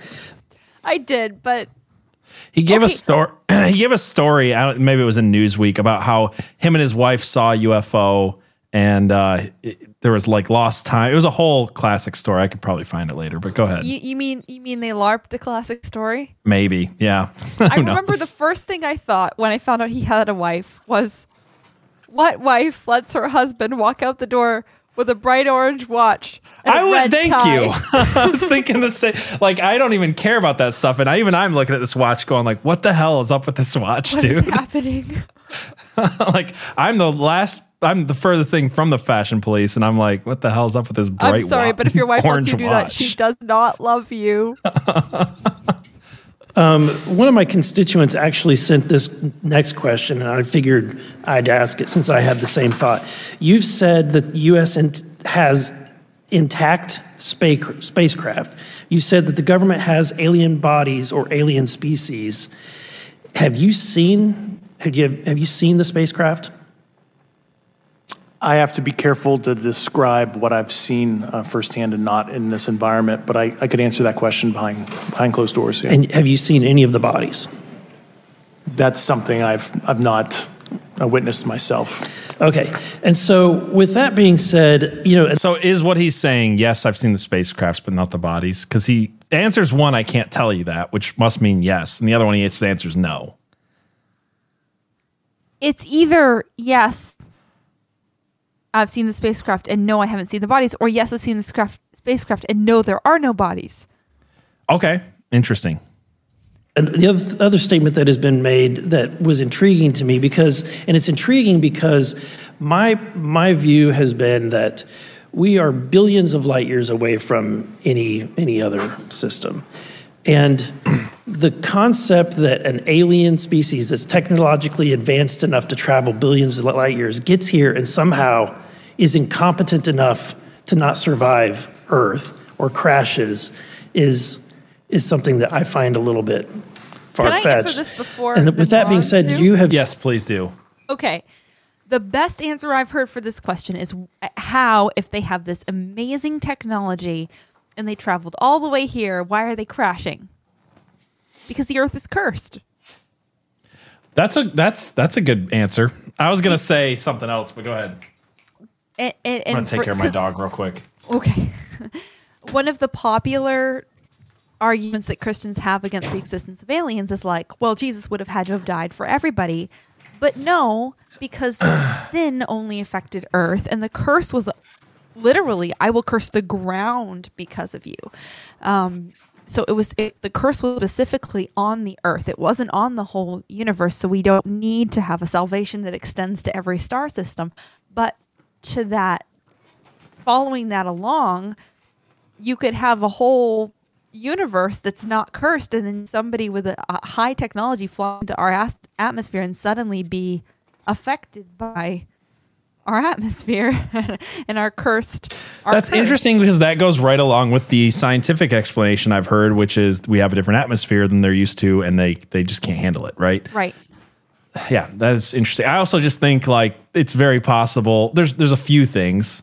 Um, it's very possible they're not from a billion, trillion, gazillion miles away. This is also first of all. very true.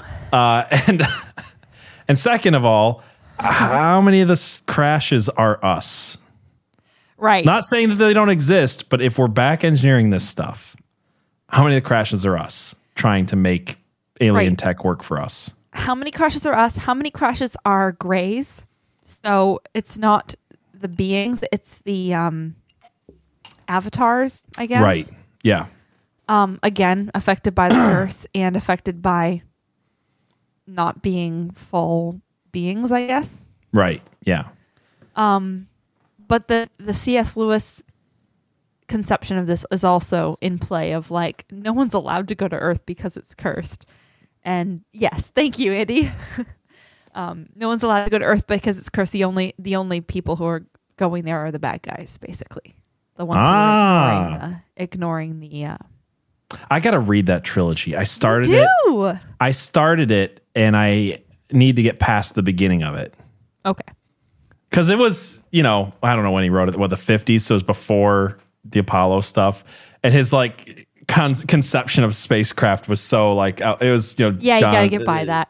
You gotta get by that. Yeah, I got to get past that because I love C.S. Lewis's work, so I'm sure I'll enjoy those, but yeah. Mentioned that there's interdimensional p- potential. Could you expound on that? Oh, yeah, to answer your first question, and you know, I'm here as a fact witness and expert, but I, I will give you a, uh, a theoretical framework, at least to work off, to kind of espouse uh, crashes, uh, regardless of uh, you know your level of sentience, right? You know, planes crash, cars crash, n number of sorties, what, however high, a small percentage are going to end in you know mission failure, if you will, as we say in the in the Air Force. Uh, and then in terms of uh, multidimensionality, that kind of thing, the, the framework uh, that I'm familiar with, for example, is something called the holographic principle. Uh, both uh, it derives itself from general relativity and uh, quantum mechanics, and that is if you want to imagine uh, a 3D object s- such as yourself casting a shadow onto a 2D surface, uh, that's the holographic principle. So you can be projected, quasi projected from higher dimensional space to lower dimensional. It's a scientific trope that you can actually cross, literally, as far as I understand, but there's probably guys with PhDs that we could probably argue about that. But you have not seen any documentation that that's what's occurring. Uh, only a theoretical framework discussion. Yes. Okay. Um, okay. Occam's razor my, is that this these aircraft um, ha- have they been identified that they are being produced by by domestic um, you know military and um, contractors? Is there any evidence that that's what's being recovered? Uh, n- not to my knowledge, plus the recoveries predate a lot of our advanced programs that I previously am witting of. So. Um, would it be safe to say that there could be a scenario today where you have um, an aircraft that crashes and because it's been involved in one program from one federal agency and the but the but the agency that retrieves it does is not aware of that program and to them it, it appears alien in origin I like I mean, this that's a guy. hypothetical situation. I'm not aware That's a, of that's a any- legitimate question, though. Yeah. Sorry, what were you saying? I like him because A, he doesn't seem to have any type of secret knowledge of aliens already in his head. And he's got that like classic, I don't believe you. Yeah, yeah, yeah. and he's asking questions from that, be- which most of the public would be. Like, Which is why I think it's fair to ask those questions, especially the one of like, are you sure that it's not our own government with should've gone insanely advanced tech? Yeah. Um, I just sorry, really quick over here in the chat, I saw Ransom doesn't even use a spacecraft in Perelandra. Am I thinking of the wrong series that you guys are thinking of? Perelandra's the second one. So, I'm thinking of the one that I don't remember what the fir- the it has that hideous strength is is in yeah, that trilogy. you- you're thinking of the right series. So, Out of the Silent Planet is the first That's the one. I started Out of the he Silent uses Planet. a spacecraft. But then okay, it- I wanted to make sure because I'm like I remember there was spacecraft. the the science and the spiritual get there's very little science. It's mostly Well, I don't care about the science. He's like Yeah. a good spiritual writer. He's not a it's sci-fi basically author. a, a spiritual story in space. Uh, with yeah, I just had to stuff. get a. I just had to stretch my imagination or stretch my under what re, reason of was it disbelief. suspend disbelief. Suspend my disbelief more, and I just wasn't in that It's not- headspace when I started it, so I just need to restart it. it's not a sci-fi Yeah, story. It's a it's a it's a it's a it's a mythology of the planets, and um, I need to reread it because I remember when I read that Hideous Strength, I didn't get it. I was too young for it. I need to read the trilogy. knew I That, that might be my next thing that I start. Base Babe asks, "What's the best C.S. Lewis book?" In my mind, it's The Great Divorce. That's my Oh. personal favorite. The Great Divorce is wonderful. The Screwtape Letters are wonderful. Yes. Um, I I love the Narnia series, and and I could at any point, whatever one I I'm in the middle of reading, I'm like, oh my gosh, this one's my favorite. And uh, They're We Have all good. Faces. Till We Have Till We Faces, Have I was about to mention. is incredible. I think as far as just a pure story, Till We Have Faces is the best. I think that The Great Divorce was the most like uh, uh hit me. It hit me really hard that one. I thought that one was just fair. really really I really that's- good. That's fair. But yeah, Screwtape Letters is great 'cause it's comical, but it's also The uh, Abolition really of good. Man, Andy said, Yes. is probably the best as far as essays go. I yes, Abolition of Man was in a fantastic essay. It dep- you have to split it up. Are you talking about like because there's Mere Christianity, which is a series of Mere radio uh, speeches, and that's good. And then it's fictional work, and so I was thinking more on the fictional side. But yeah, I would say Abolition of Man is really, really, really good if you want like his essay stuff. But Problem anyway, of Pain. Every, everything. Just read everything he ever wrote. I not hard. I'm not finished with the problem with the problem with pain. I'm like halfway through it. So, Okay. Okay. but yeah, good, amazing writer, super underrated. But anyway, we'll get back to UFO stuff. uh, historical situation that would match that that you described. So You're not aware, it has not happened that you're aware of. that I'm aware of. Um, Thank you, Mr. Chairman. I yield back.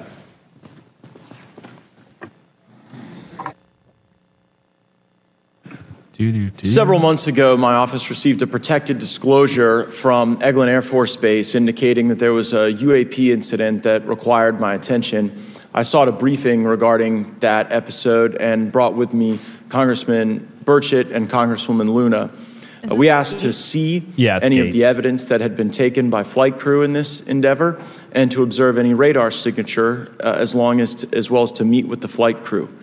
We were not afforded access to all of the flight crew. And initially, we were not afforded access to images and to radar. Thereafter, we had a bit of a discussion about how authorities flow in the United States of America. And we did. Is his face warped or is he just raising his eyebrow? I, I like it looks like it's perpetually raised. G- Gaetz has a weird Sorry. face. I've, I've never been able to square it. I don't like how he looks. It's yeah, it's interesting. Why It looks like he has perpetual eyebrow raise. Why are politicians always so bad?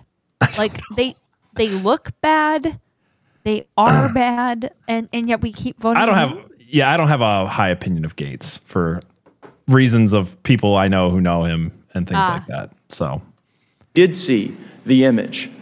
And we did meet with one member of the flight crew who took the image.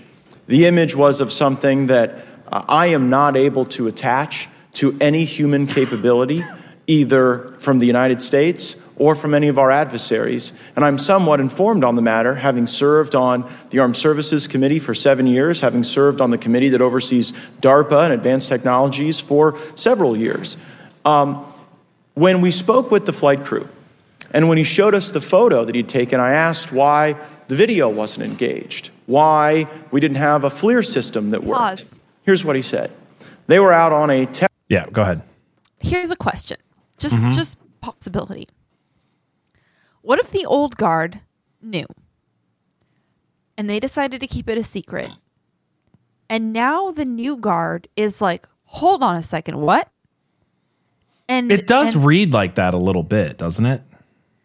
and and some of it seems to be intentional and i wonder if some of it is, is in fact true that conspiracy theories have so gotten into the mainstream for whatever reason whatever you want to chalk it up to that that this newer generation when they found out they're like holy crap yeah i, I want to be part of bringing this into the mainstream and maybe they don't even understand necessarily the bigger picture behind the disclosure Mhm. as far as the eschatology and all of that but they're just doing what people do. There's people who are in the know in this room, Yes. and there's people who are not.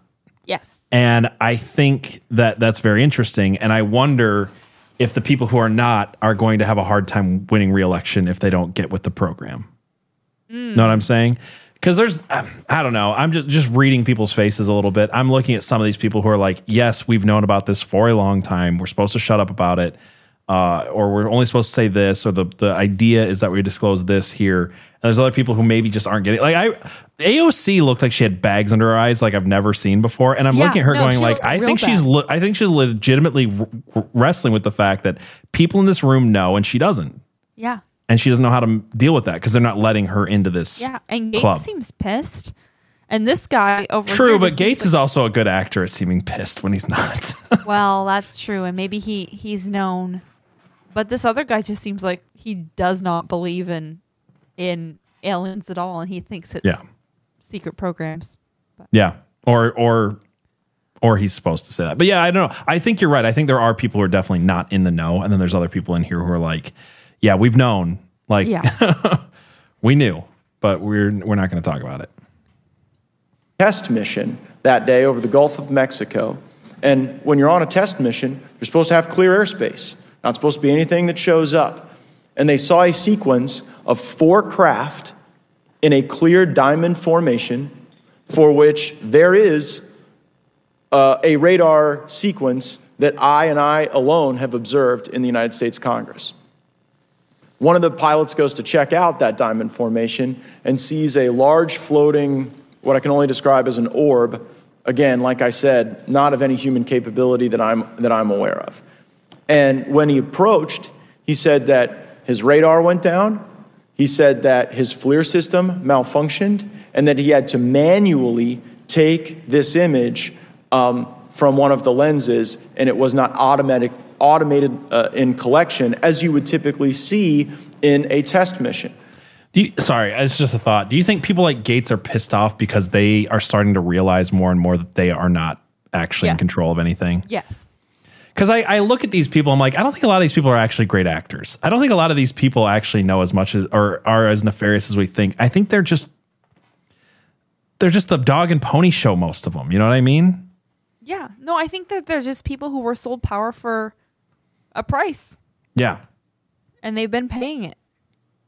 yeah. I, I mean, I do too. I just think these people are like, and some of them are mad about it. Some of them, like AOC and Gaetz, I think are pissed that they are not actually that the their job, their role is to shut up and do what they're told. Yeah. by people as we've already seen in this committee outside of the government that are kind of above the government. And this is a theme. I, I'm I'm shocked at how explicitly that was in this. Are you? I don't know because this concept is the dynamic between the two generations. Yeah. Um, and and obviously there's more than two generations, but kind of the Boomer and generation that's, that's getting kind of. older and and then the, Yeah. the younger. Um, and it's that, that one has been content to stay the course and content with the way things are and the systems and the structures and and the next one is like tear it all down let's I, this doesn't make sense um this this is wrong let's fix it Mhm. On on both on both sides of the aisle I think a lot of people get in thinking they're going to fix things, and then they either go with the program or they don't fix anything, and they either maybe they stick Yeah. around and they're pissed, or they you know right get primaried or voted out or but whatever. it seems like something changed Yeah. and, and now people feel like oh there are some cracks here we could maybe get we could maybe actually do it this time Yeah, yeah. It's uh there's there's a power play. There's levels of influence and power behind the scenes that are just so much deeper than uh, anything we're going to see on the Fox News, CNN arguing with each other kind of circuit, right? So uh, I guess I'll start with Commander Fravor. In, how should we think about the fact that this craft that was approached by our pilot uh, had the capability of disarming a number of the sensor and collection systems on that craft? Well, I think this goes to that national security side, and you can go back through history of things showing up at certain areas and disabling our capabilities, which is disheartening. And for us, I mean, like I said, it, it completely disabled the radar on the aircraft when it tried to do it. And the only way we could see it is passively, which is how he got that image. He's talking about the Foo Fighters. Yep. he said, look back through the past to see the same thing. Matt Gaetz has described a glowing orb that disabled radar. Just saying. So I think that's a that's a concern on what are these doing? Not only how do they operate, but their capabilities inside to do things like this. And, and how should we think about four craft moving in a very clear formation, equidistant from one another, um, in a diamond? In all of the phenomenon, perhaps, Mr. Grave, that you've analyzed, um, have we ever seen multiple craft in a, in a single formation?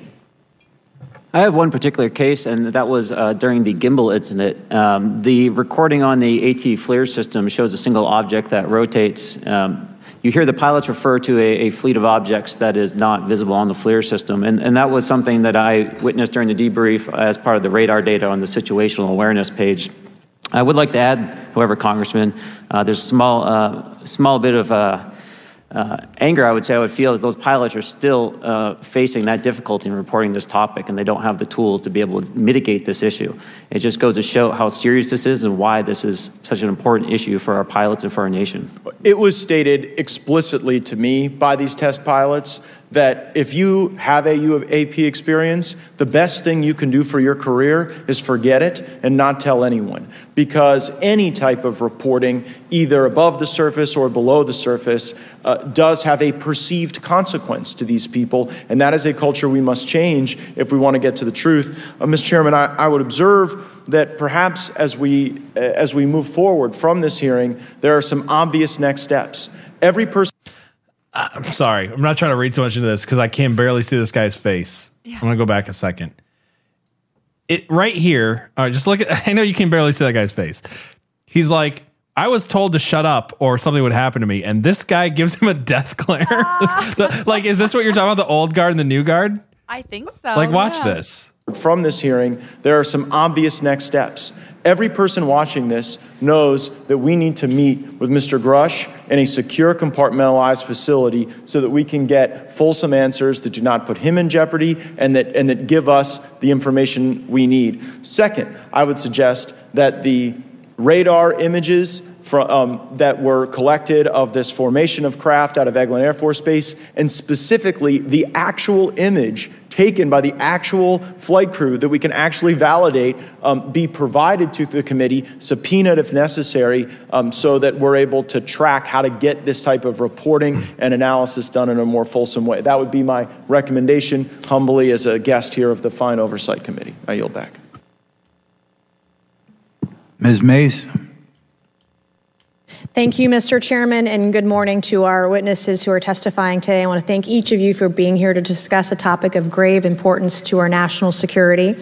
Earlier this year, a Chinese spy balloon was shot down off the coast of my home state of South Carolina. Since the Roswell incident in 1947, Many Americans have wondered about the dangers of unknown objects crisscrossing our skies, whether these are UAPs or weather phenomena. Okay. This is the second person to bring up the weather balloons. And I know I was called a little bit crazy for saying, I know it's not the typical UFO, it's not the, the tic tacs and things like that.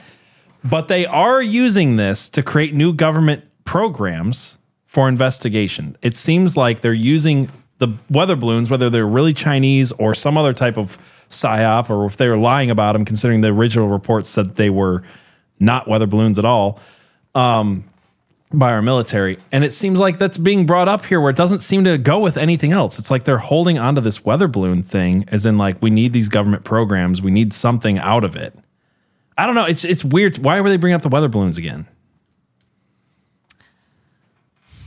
I, I don't uh, to make it relevant to the I, I don't know like some you guys all know there were weather balloons right let's it's like tying it into a an experience Maybe. a physical experience I don't know. It's just weird.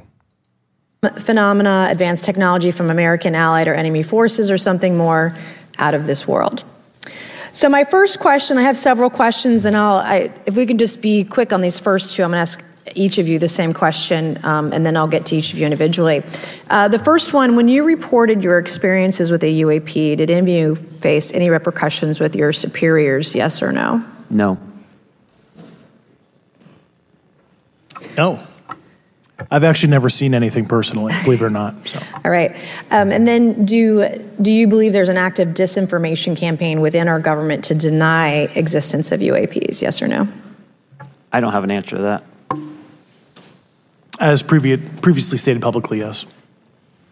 I think previously with like Project Blue Book, yes, but currently I don't speak for the United States government. Okay, thank you. Um, I have a few questions for Mr. Graves. Um, what percentage of UAP sightings, in your belief, go unreported by our pilots? This is an approximation based off of my personal experience speaking with a number of pilots, but uh, I would estimate we're somewhere near 5% reporting perhaps. So, like 95% basically don't report seeing UAPs. That's just my personal estimate. Um, in the incident off Virginia Beach, do you believe the Navy took the danger to your aircraft seriously after it was reported? Absolutely. Um, a few questions for Mr. Fravor. As an expert naval aviator, have you ever seen an object that looked and moved like the Tic Tac UAP? No. Did the Tic Tac UAP move in such a way that defied the laws of physics? The way we understand them, yes. Many dismiss UAP reports as classified weapons testing by our own government, but in your experience as a pilot, does our government typically test advanced weapon systems right next to multi million dollar jets without informing our pilots? No, we have test ranges for that. It took over 15 years for your encounter with the Tic Tac to be declassified. Do you feel there was a good reason to prevent lawmakers from having access to this footage? No, I just think it was ignored when it happened and it just sat somewhere in a file, never got reported. In a drawer. It happens a lot up here. Shocker. Um, Mr. Grush, uh, a couple of questions for you too, sir, this morning. Um, what percentage of UAPs do you feel are adequately investigated by the U.S. government? Of the 5% that are reported. um, I can only speak for uh, my personal leadership over at NGA. I tried to look at every report that came through that I could Mhm. triage. So. Do you believe that officials at the highest levels of our national security apparatus have unlawfully withheld information from Congress and subverted uh, our oversight authority? There are certain elected leaders that had more information that I'm not sure what they've shared with certain Gang of Eight members or et cetera, but uh, certainly uh, I I would not be surprised. Okay. You've stated that the government is in possession of potentially non human spacecraft.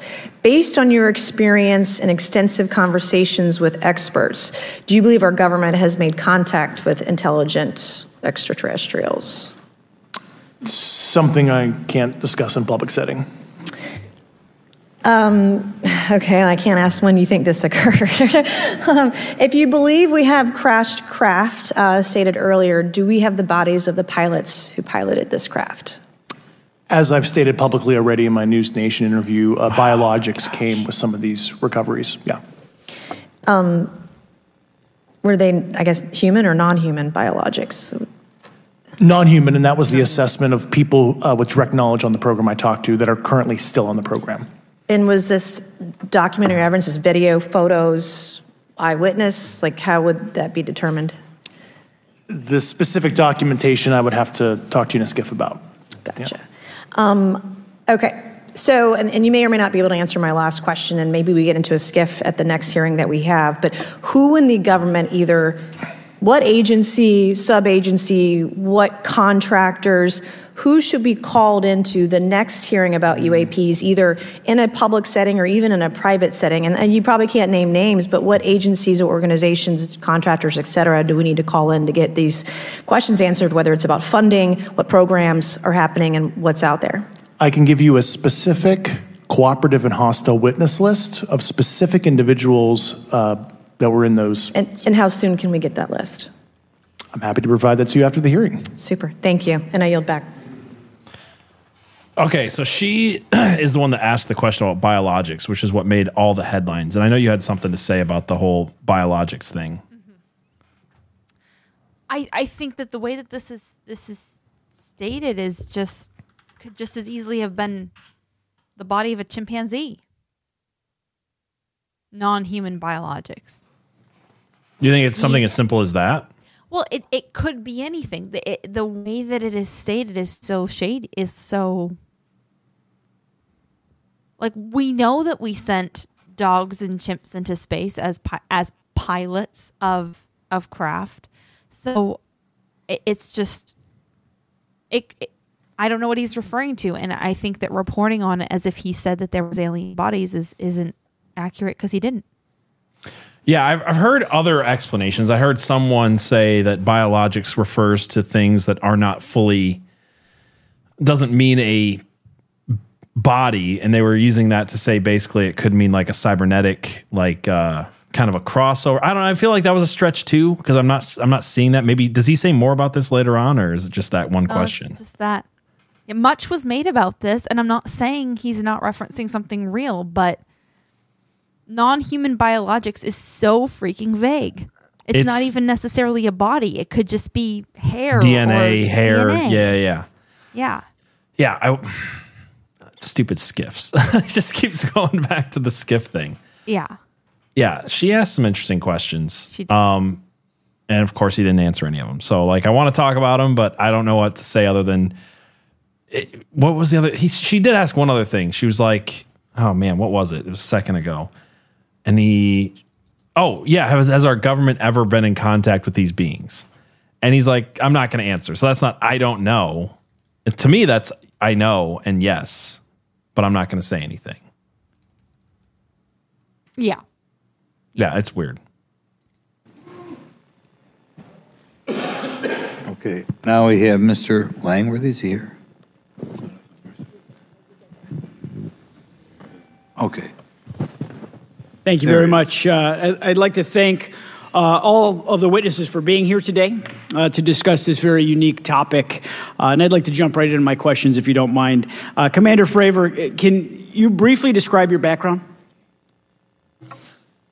Yeah, I was an enlisted Marine, Naval Academy graduate, Navy, flew for 18 years, got a master's from University of Houston, uh, and I've worked in the private sector for the last, what now, 19, 16 years, 17 years. I do a lot of defense work. So really gold-plated credentials.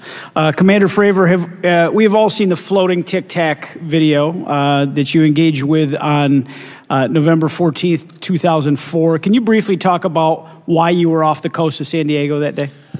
Yeah, we were at a workup with all the battle groups. So we integrate the ships with the carrier, the air wing with the carrier, and we start working. So we were doing an air-to-air defense to hone not only our skills, but those of the USS Princeton when they had been tracking them for two weeks. The problem was that there was never manned aircraft airborne when they were tracking them. And this was the first day. And unfortunately, we were the ones airborne and went and saw it. Do you remember the weather that day? Uh, Was it cloudy or windy or anything out of the ordinary on the Pacific coast? It was actually, if, if you're familiar with San Diego, it was a perfect day. Light winds, no white caps, clear skies, not a cloud. It was, for flying, it was the best. Now, is it true that you saw, in your words, a 40 foot flying Tic Tac shaped object? That's correct. Or for some people that can't know what a Tic Tac is, it's a giant flying propane tank. Fair enough. Did this object come up on radar or interfere with your radar or, or the USS Princeton? The Princeton tracked it, the Nimitz tracked it, the E2 tracked it. We never saw it on our radars. Our fire control radars never picked it up. The other airplane that took the video did get it on a radar. As soon as it tried to lock it, it jammed the radar, spit the lock, and he, he rapidly switched over to the targeting pod, which you can do in the, uh, in the F 18. From what you saw that day and what you've seen on video, did you see any source of propulsion from the flying object, including on any potential th- thermal scans from your aircraft? No, there's none. There's no uh, IR plume coming out. Uh, and Chad, who took the video, went through all the EO, which is black and white TV, and the IR modes, and there's no visible signs of propulsion. It's just sitting in space at 20,000 feet. In, in your career, have you ever seen a propulsion system that creates no thermal exhaust? No. Can you describe how the aircraft maneuvered? Uh, abruptly, uh, very determinate. It knew exactly what it was doing. It was aware of our presence, and it had acceleration rates. I mean, it went from zero to matching our speed in no time at all. Now, if the fastest plane on Earth was trying to do these maneuvers that you saw, would it be capable of doing that? No, not even close. And just to confirm, this uh, there was a, there was a there was a congressional hearing about with this guy back like in 2019. Yeah. And I, I understand that they like I, this is where the argument of they want to get on record goes out of the window for me. It doesn't make sense. Like this is all known. The Congress has known about this. This guy's been interviewed.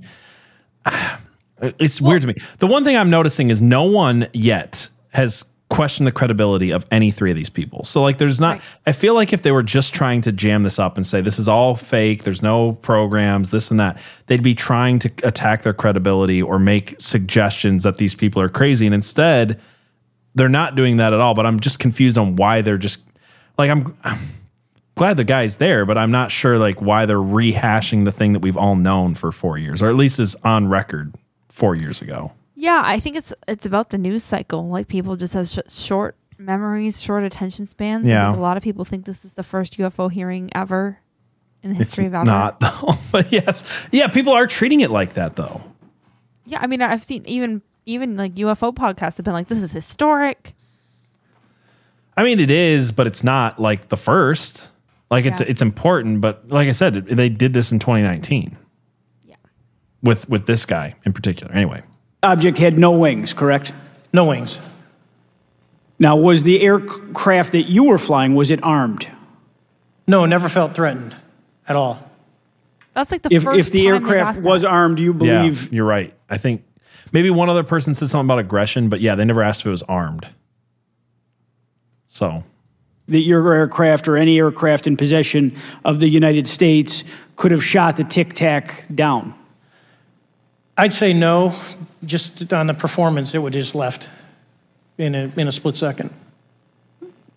It looks like that we have a problem here that needs further investigation. Yes. Uh, in your belief, is this this flying tic tac? I mean, is this is it capable of being the product of any other nation on the earth? No, I actually I said, like I said earlier, I think it defies current material science and the ability to develop that much propulsion. And I, I know there's been some physicists that have done calculations, which is beyond anything that we have. Well, either the United States has an adversary here in this world that we don't know, or we really have some serious investigations to do. I, I really appreciate you being here. Um, is there anything else about the November 14th, 2004 incident that you think is important for this committee to know that you haven't been asked here today? No, I, I, you know, it's it's been said it's probably the most credible UFO sighting in history, based on all the sensors that were tracking it, and then for us to get visual, and to go against the naysayers that it's something on the screen or whatever. I mean, there's four sets of human eyeballs. We're all very credible. Of the six of us that were involved in the thing, including the video, every one of us is going to do 20 plus years in the military in very responsible positions. So I'd say the world needs to know that. That this, it's not a joke. Now, thank you very much for your testimony here today for all of you, and I yield back, Mr. Chairman. Mr. Ogles. Thank you, Mr. Chairman, uh, and thank you all for being here and the courage it took to come forward and, and again, the sacrifice that each of you have made. Um, I serve on the National Security Subcommittee for the Financial Services Committee, so I really want to stay in the national security lane, uh, if I may. Um, so when we think about traditional adversaries and uh, both us uh, towards them and them towards us. You know, we probe uh, their capabilities, we look for weaknesses, uh, and we, we collect that data, that reconnaissance for in the in the event we need it in the future. Um, for each of you, yes or no question, based off of your own experience or the data that you've been privy to. Is there any indication that these UAPs could be uh, essentially uh, collecting reconnaissance information? Mr. Graves? Yes. Mr. Grush? Fair assessment, yeah. Mr. That's Fravor? Very possible. Again, in the national security vein, uh, is it possible that these UAPs would be probing our capabilities? Yes or no, Mr. Graves? Yes. Grush? Yes. Fravor? Definitely. Is it possible that these UAPs are testing for vulnerabilities in our current systems? I don't like Yes. how he's like Yes. Possible. personifying the UAP instead of like admitting that there's a being in there.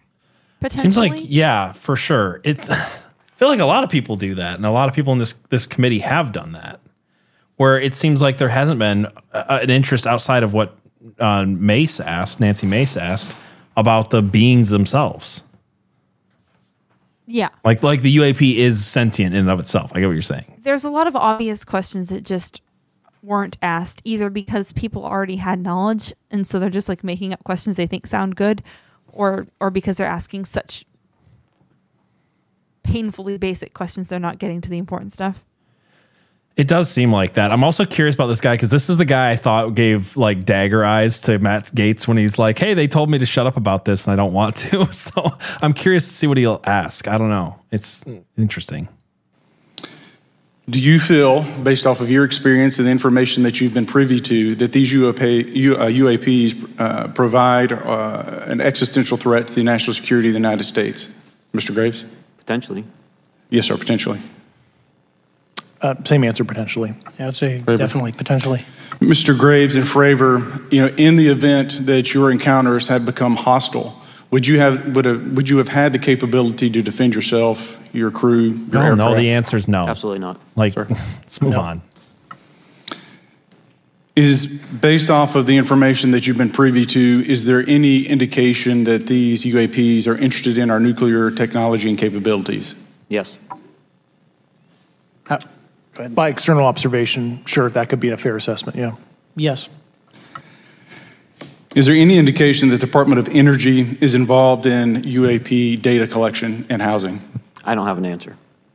I can't confirm or deny that in a public setting. And could you do it in a, in a secure setting? Yes. Mr. Fravor? No, I don't know.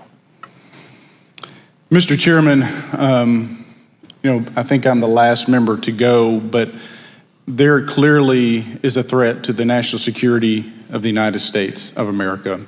As members of Congress, we have a responsibility to maintain oversight and be aware of these activities so that, if appropriate, we take action. I would encourage the chairman to demand that we have any and all, but in particular Mr. Grush, uh, talk to us in a SCIF. And if that access is denied, I will personally volunteer to uh, initiate the Holman Rule against any personnel or any uh, program or any agency that denies ac- access to Congress. Mr. Chairman, with that, I will yield the remainder of my time to my fellow colleague from Tennessee, Mr. Burchett. What were you asking?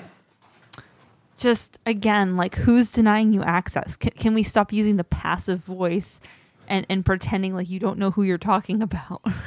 Nobody will name names. Grush won't name names. Congress won't name names. It feels very much like an admission that there are people outside of our government who are in who are running the Yeah. show, and everybody knows it. yeah. Everybody in this It room really knows does. it. Everybody on the stand knows it. David Grush specifically said it. I think it maybe it was a mistake that he said it, but he definitely said it. Yeah. It's ridiculous. Yeah. Why would an agency have more power than Congress, anyways? Well, he even Why- said non-governmental agencies have Yeah. more power. How in they the named world? IRAD in specific and said IRAD can do whatever the hell they want. We can't do anything about that, or even ask them questions, or demand that they get. You know, we can't give them a subpoena for the for the evidence. It's it's absolutely incredible what we just like casually. I think Like, that's yep, like I'm not is. getting any real good information on UFOs from this. What I'm getting real good information from is that everyone in Congress knows that they don't run the show. Yeah, yeah. And they'll just take the bribe money and have the cocaine fueled orgies Yeah. as long as they can keep their power and influence Yeah. because they're not governing. Mm-hmm. This is amazing. Thank you, Mr. Chairman. Thank you, Mr. Ogles, for the great questions, brother. Um, Mr. Grush, I might have asked this before, but I want to make sure. Do you have any personal knowledge of someone who's possibly been injured working on legacy UAP reverse engineering? Ah, here we Yes. go. Okay. Um,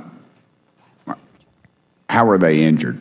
Was it is it something like a radioactive type situation or something we didn't understand? I'll I've tell heard you in a people talk about uh, Havana syndrome type in- incidences. What what was your recollection of that?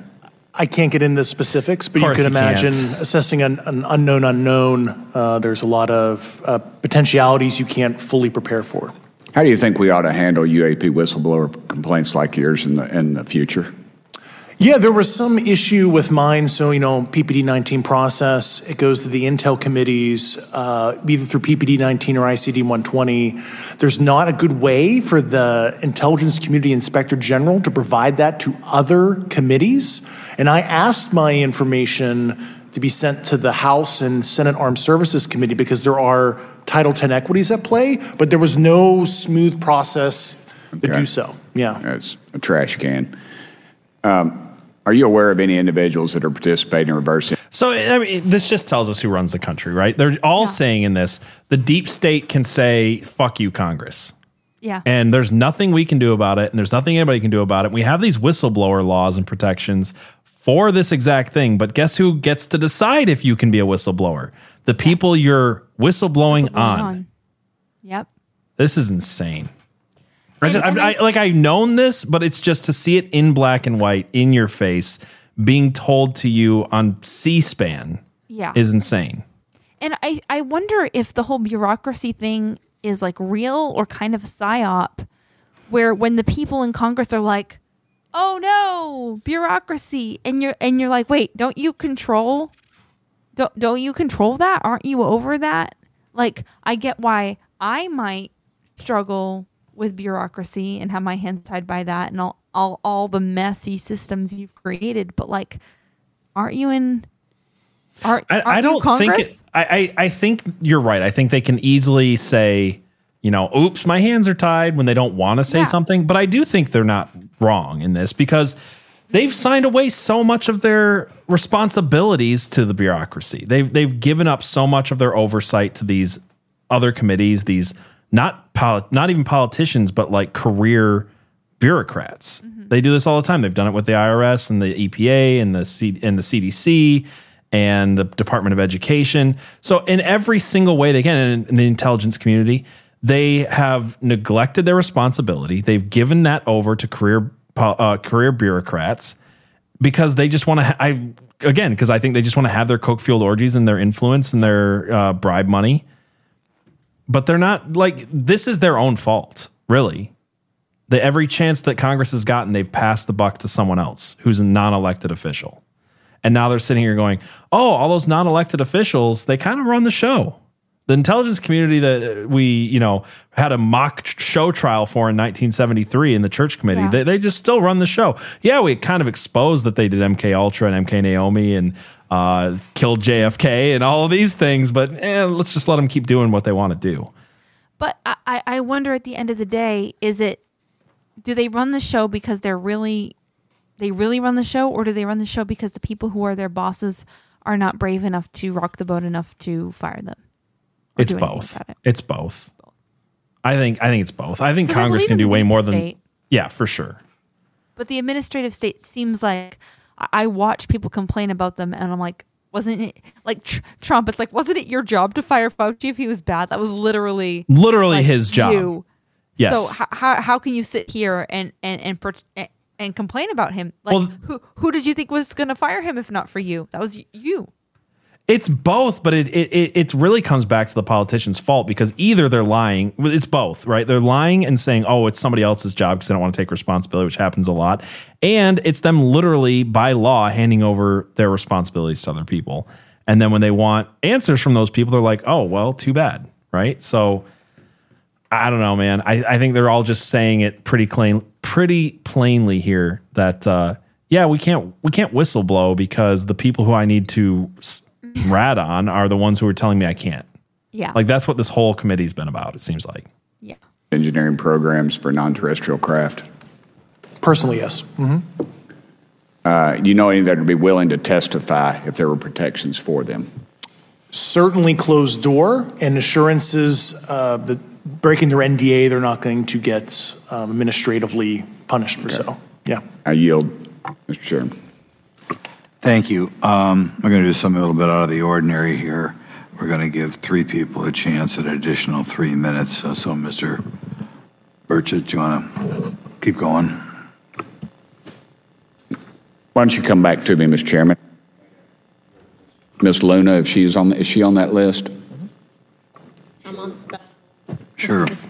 Uh, Chairman, I'd like to submit for the record an article by NewsNation, and it follows uh, Mr. Grush's full interview for the record. Without objection. Thank you. um, Mr. Grush, why is it that you per, uh, refer to the phenomenon as non human intelligence? Why deviate from the basis of extraterrestrial life? Uh, I think the phenomenon uh, is uh, uh, very complex, and I like to leave an open mind analytically to specific origin. When you say specific origin, are you referring, can you elaborate on that for those that might not? If it's a traditional extraterrestrial origin or something else that uh, we don't quite understand, uh, from either a biological or astrophysics perspective. Yeah, I just like to keep an open mind on what it could be. Yeah. Okay, and uh, referring to your NewsNation interview, you had referenced uh, specific treaties between governments. Um, Article 3 of the Nuclear Arms Treaty with Russia identifies UAPs. It specifically mentions them. To your knowledge, are there safety measures in place with foreign governments or other superpowers to avoid an escal- escalatory situation in the event that a UAP um, malevolent, malevolent event occurs? Uh, yeah, you're referring to actual uh, public treaty in the UN Register. Um, it's funny you mentioned that. Yeah, the Agreement on Measures to Reduce the Risk of Outbreak of Nuclear War, signed in 1971, uh, unclassified treaty, publicly available. And if you cite the George Washington uh, University National Security Archives, you will find uh, the declassified in 2013 specific provisions in the specific uh, red line flash message traffic with the specific codes pursuant to Article 3 and, and Article, uh, also Situation 2, which is in the, the previously classified NSA archive. What I would recommend, and I, I tried to get access, but uh, uh, I got a wall of silence at the White House, uh, was those specific incidents when those um, message traffic was used. I think uh, some scholarship on that would open the door to a further investigation uh, using those publicly available information. Thank you. And then my last question with 51 seconds remaining. You mentioned white collar crimes potentially being um, taking place in regards to a cover up. Can you please elaborate? I have concerns based on the interviews I conducted under my official duties of uh, potential violations of the federal acquisition regulations, the FAR. Thank you very much, Chairman. I yield the remainder of my time. What did that mean? Okay, we'll go no to Mr. idea. Raskin for three minutes. I need to take. She quick asked break. something about keep- white collar crime, and then he's Yeah. like, "Yeah, I don't know. I didn't." and, and, and rattled off another acronym he didn't explain. I'll be Yeah. back. You can play All it. Thanks, Mr. Chair, um, and I thank the witnesses for their uh, endurance and service today. Um, Mr. Fravor, you've described your episode in detail now, and you call it uh, the most credible UF sight- UFO sighting in history. Um, but I wonder, was this the first time that you encountered a, a UFO or a UAP in 2004? Yes. And what was your You general attitude or perspective on the UFO discussion before that happened? I, I never felt that we were alone with all the planets out there, but I wasn't a UFO person. I wasn't. I wasn't watching History Channel and MUFON and all that. And um, have you had ex- experiences or encounters since that happened? No. Um, Literally answered both of these questions earlier. So, have you formed any general conclusions about what you think you experienced then? Yes, I think what we experienced was, like I said, well beyond the material science and the capabilities that we had at the time, that we have currently, or that we're going to have in the next 10 to 20 years. Very good. M- Mr. Grush, um, d- you've been able to answer in great detail on certain questions, and then other things you say you're not able uh, to respond to. Can you just explain where you're drawing the line uh, and what's the basis Uh, for that? Yeah, based on my DOPSR security review uh, and what they've determined that is unclassified. I see. So you're answering any questions that just call upon your knowledge of unclassified questions, but anything that relates to classified matters you're not commenting on in this context. In an open session, but happy to participate in a closed session at the right level. Yeah. Okay.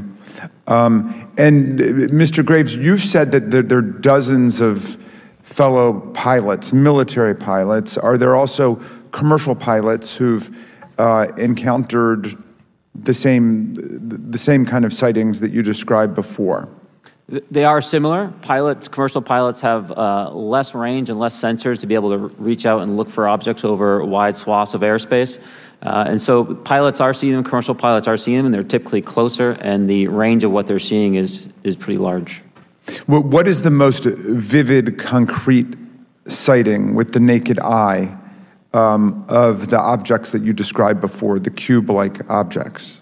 Certainly, I think the most uh, vivid sighting of that would have been near a, a near midair that we had at the entrance to our working area. One of these objects was uh, completely stationary at the exact entrance uh, to our working areas, uh, not only geographically but also at altitude. So it was right where all the jets are going, essentially on the eastern seaboard. Uh, the two aircraft flew within about 50 feet of the object, and that was a, a very close visual sighting. And you were in one of the aircraft? I was not. I was there when the pilot landed. Uh, he canceled the mission after, and I was there. Uh, he was in the ready room with all his gear on, with his uh, mouth open. Uh, and I asked him what the problem was, and he said he almost hit one of those darn things. He said he was 50 feet away from it? Yes, sir. And his description of the object was consistent with the description you gave us before? A dark gray or a black cube inside of a clear sphere. Inside of a clear sphere? Yes. Um, and with no self-evident propulsion system? No wings, uh, no IR energy coming off of the vehicle, um, nothing tethering it to the ground, and that was that was primarily what we were experiencing out there.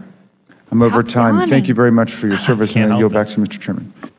Very good. Mr. Burchett?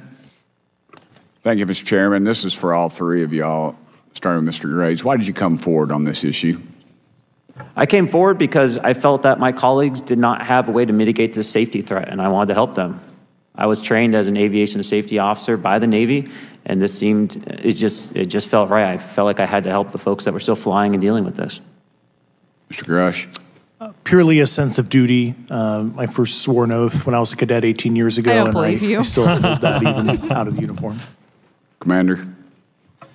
I was pestered uh, by a friend. that I believe. And I asked why, and he said, You're the one person that they can't discredit, and you'll add credibility to the New York Times article. And so after about six times, I said, Okay. I like that. Honest. Yeah. Um, this town isn't uh, made, unfortunately, by people like y'all. We thank y'all. And I do want to also thank the people in the audience and the people that are watching this that can't be, people all over the world that have kept this issue alive. You've endured criticism and derogatory remarks, and we're trying to get to the bottom of it. And so God bless y'all. Thank y'all so much. We really appreciate you guys and gals. Um, that's why we need term limits. Y'all keep clapping, us politicians just keep talking. So, um, let me ask I you. like this guy more and more all the time. Yeah, yeah. I don't even know who he is, but I like him more all the Cheesy time. joke off the top, but yeah, Yeah. he seems cool. Yeah. Yeah, how can the public contribute to UAP reporting, and what avenues do you think are available to the public to report these sightings? Well, right now, I don't think there is a, a lot of uh, public options for the every man to be able to report on this. Uh, I think even for professionals that have sensor data that are seeing these on a regular basis, they're still hesitant to come forward. Uh, and so, for the general public, I think uh, encouraging the conversations that we're having today, looking for technology solutions that can be distributed uh, so that objective data can be gathered, is the first place to go. Mr. Grush? Uh, I'll just touch on the whistleblower side of it. I do encourage, you know, current, former military, intelligence community, and, and industry contractors to come forward in a legal way, either through the IC or DoD or whatever the cognizant IGs are, um, to I work for the CIA, and I want you to be like me, where you come here and say the CIA line and nothing else. That's also, what he he just literally said. told us he's afraid for his life, and he's encouraging people to come forward. Like, I don't buy. I don't buy this guy. No, it th- there's too much that doesn't add up. I'm sorry. I Yeah. wanted to give him a chance. You know, I wanted to give him a chance that he looked a little crazy because he's seen a lot of stuff. You know, Right. but no. No, I just he seems so Too slippery. shady. Yeah, Yep, I, I slippery don't is a buy good it. word. Slippery is a good word.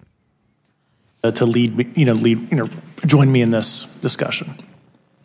Commander, and I, I guess I should say this for the record. My daddy was United States Marine Corps, First Marine Division. So, Hoorah. yes, sir, he was old school. Him and Chesty Puller on Peleliu. So, thank Oh, you, brother. Wow. Yes, sir. Um, I'm not. I'm not anything like my daddy. He was incredible. I'm very mediocre. to I'm a say the least, but politician. Go You seem to be doing fine. Uh, for me, uh, I, you know, I was an accident investigator, so the biggest thing that you learn, and I think that witnesses need to, to do is, one, don't try and make the fish bigger than it was. Stick to the facts, write it down, and don't speculate what you think it is because it will sway your decision. Just write the facts down. We can get all the facts together, and we can start to investigate and get a real honest story instead of it was this big. Thank you all, and I want to thank everybody. We made history today. Mr. Chairman, I yield. Thank you much, Mr. Garcia. Thank you. I know now we're going to be making some closing uh, remarks, and so I just want us to say a few things. First, uh, to our witnesses, I want to thank I don't all either. of you. I don't for- really care what Mr. Garcia thinks. What do you think? The only thing I'll say about their closing remarks is they basically give the media their marching orders. They're like, "Go report on this. It's important. Yeah. We got to remove the stigma of reporting." And I'm like, "It's 2023. Catch up."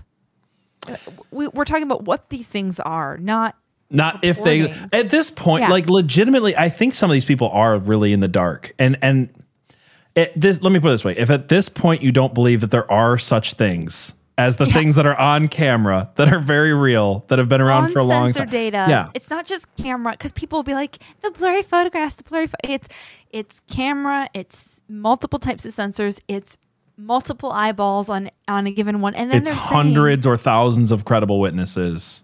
yeah, Yeah, A- and these are regular occurrences, not one-offs every once in a blue moon. Right.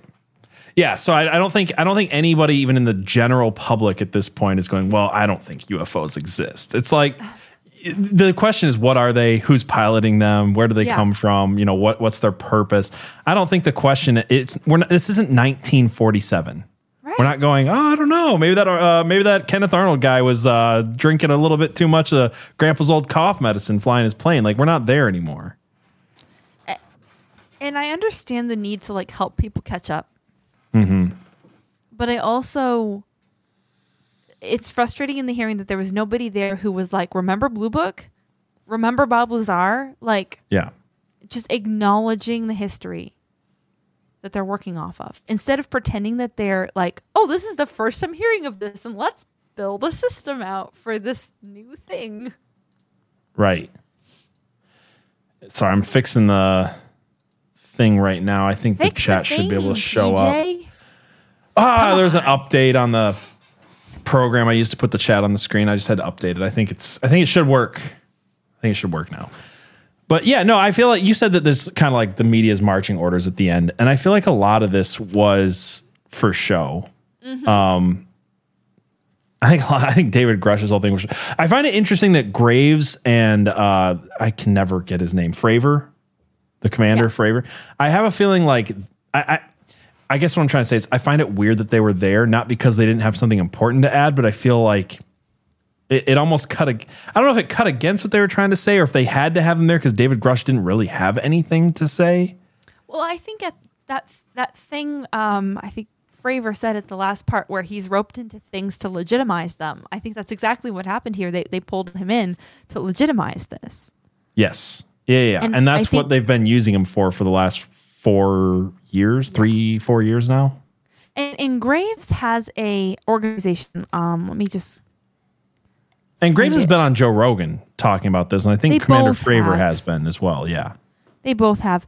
Graves has an organization. I can't remember the name of it, but it's basically like a collection of people in the military and in um, commercial flight for, for safety in aerospace. And so he has a specific goal that he is trying to accomplish. I think Right. that he's like trying to stay out of the mess of the aliens thing. He is just pushing toward his one goal for his one company. That's his whole thing. Yeah, and it, it seemed pretty consistent the whole time. He's like, Yeah, I don't really want to speculate on what these are or Yeah. have any other conversations. I just want to say they're real. We're all seeing them, and we need to be able to talk about them without losing our pilot's licenses. Right. And I I guess mean, yeah. I guess you need somebody like that who's like, nope, I'm not going to touch anything but the empirical. That's fine. And that's what's so interesting is I think you're right. The the reason that there was someone to the right and left of David Grush is because it did give credibility to this thing that David Grush doesn't seem super credible on. Uh, Commander Fravor is probably one of the most well, he even said it. He's like, people begged me to talk about this because they're like, they Yeah. can't impeach my character. They can't impeach Yeah. what I'm saying. And I'm not exaggerating. It's on video. Like he, he's literally the most credible witness up there. I mean, besides Graves, which I wouldn't say is any less credible. Yeah. But the, he has two credible people on either side. One's just saying, here's the facts, it's real. The other guy's saying, we all know it's real. We're all seeing it. We're being briefed on it. We need to do something about it. And you have Grush in the middle saying, I've got some juicy secrets, but I'm not going to tell you, or I'll tell you, but not you. And and I think the other the only thing that really came out of this whole thing, besides we need to have a reporting system, which I'm not even sure what good that is. Like I don't mean to be jaded on the subject, but What what good I is don't it? think it's I I don't think it's that good. The only thing I will say for Grush's testimony is that there's a lot of suggestion there that I can see something happening with later.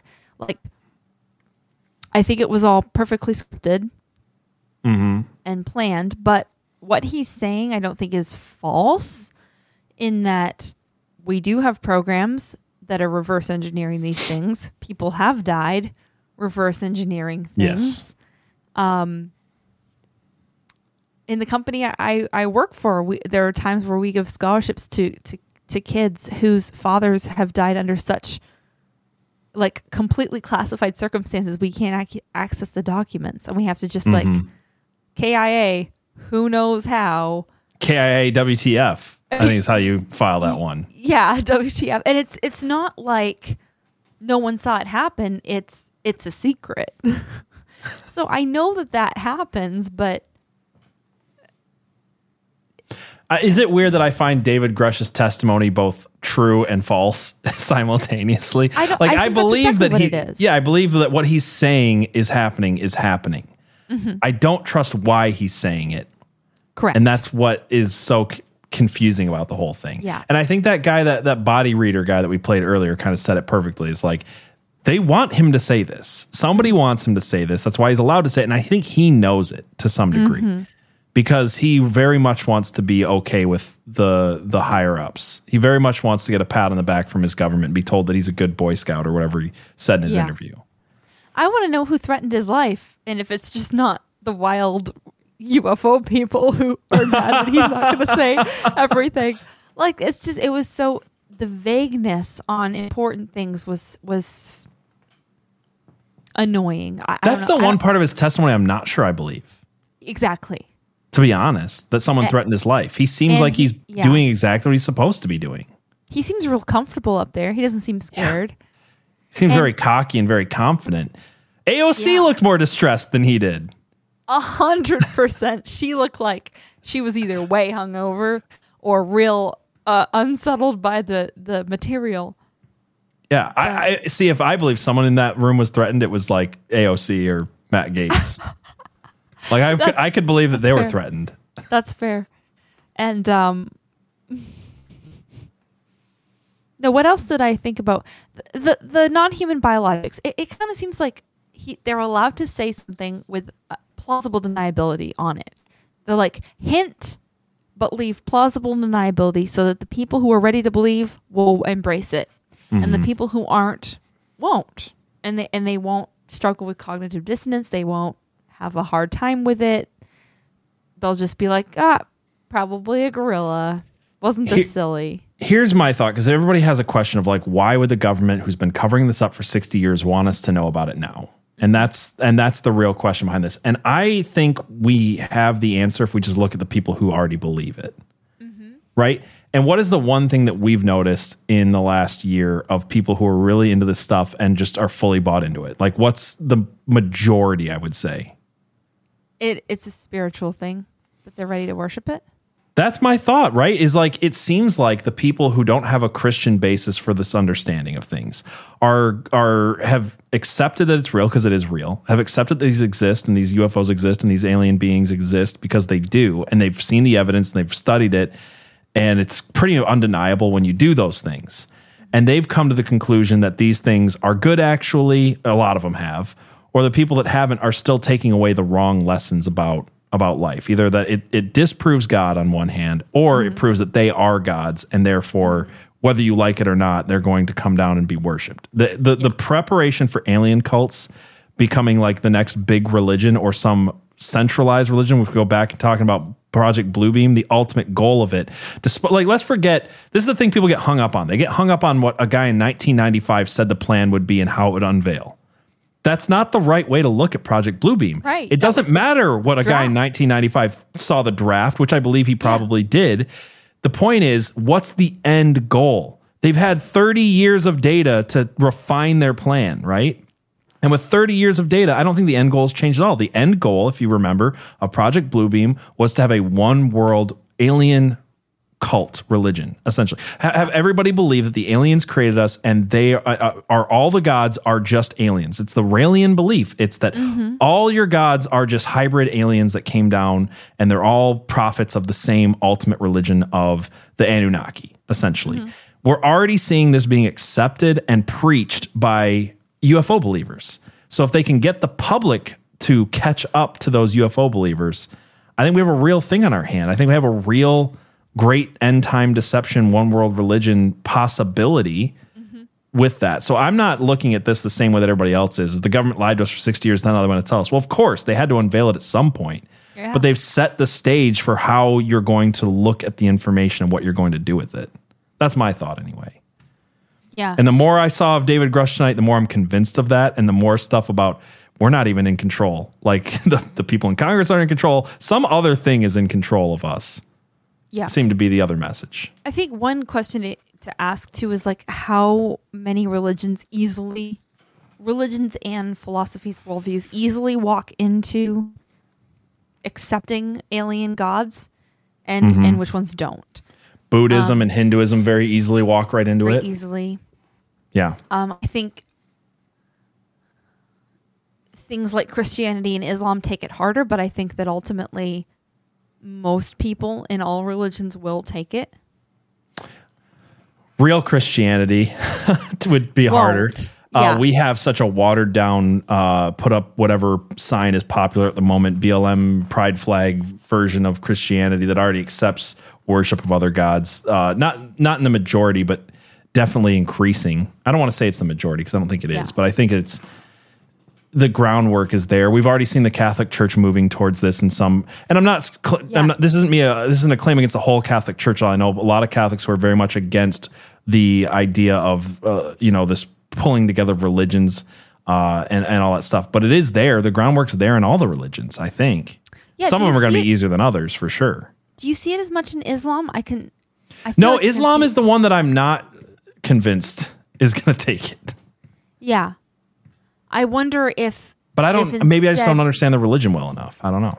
It's it's possible, um, because they accepted. I mean, the baseline of the religion is that they accepted a messenger, an angelic messenger. So if maybe they accept a new prophet with a new set of marching orders.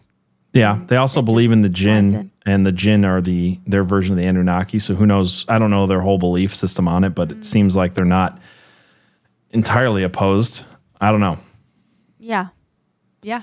but there, yeah, there's definitely some that are more geared towards it. You know, spiritualism in and of you know the, the idea of like modern spiritualism, the spiritualist movement, the pagan movements, the like I said, Hinduism and Buddhism are like halfway there or or more. And and in a lot of ways, Islam seems like black sheep Christianity. It seems Yeah. like, um, the the Esau to the um, Jacob. Of, Well, I mean, they literally describe themselves as the, coming from uh, from I- Ishmael. Yeah. Yeah. Ish, yeah.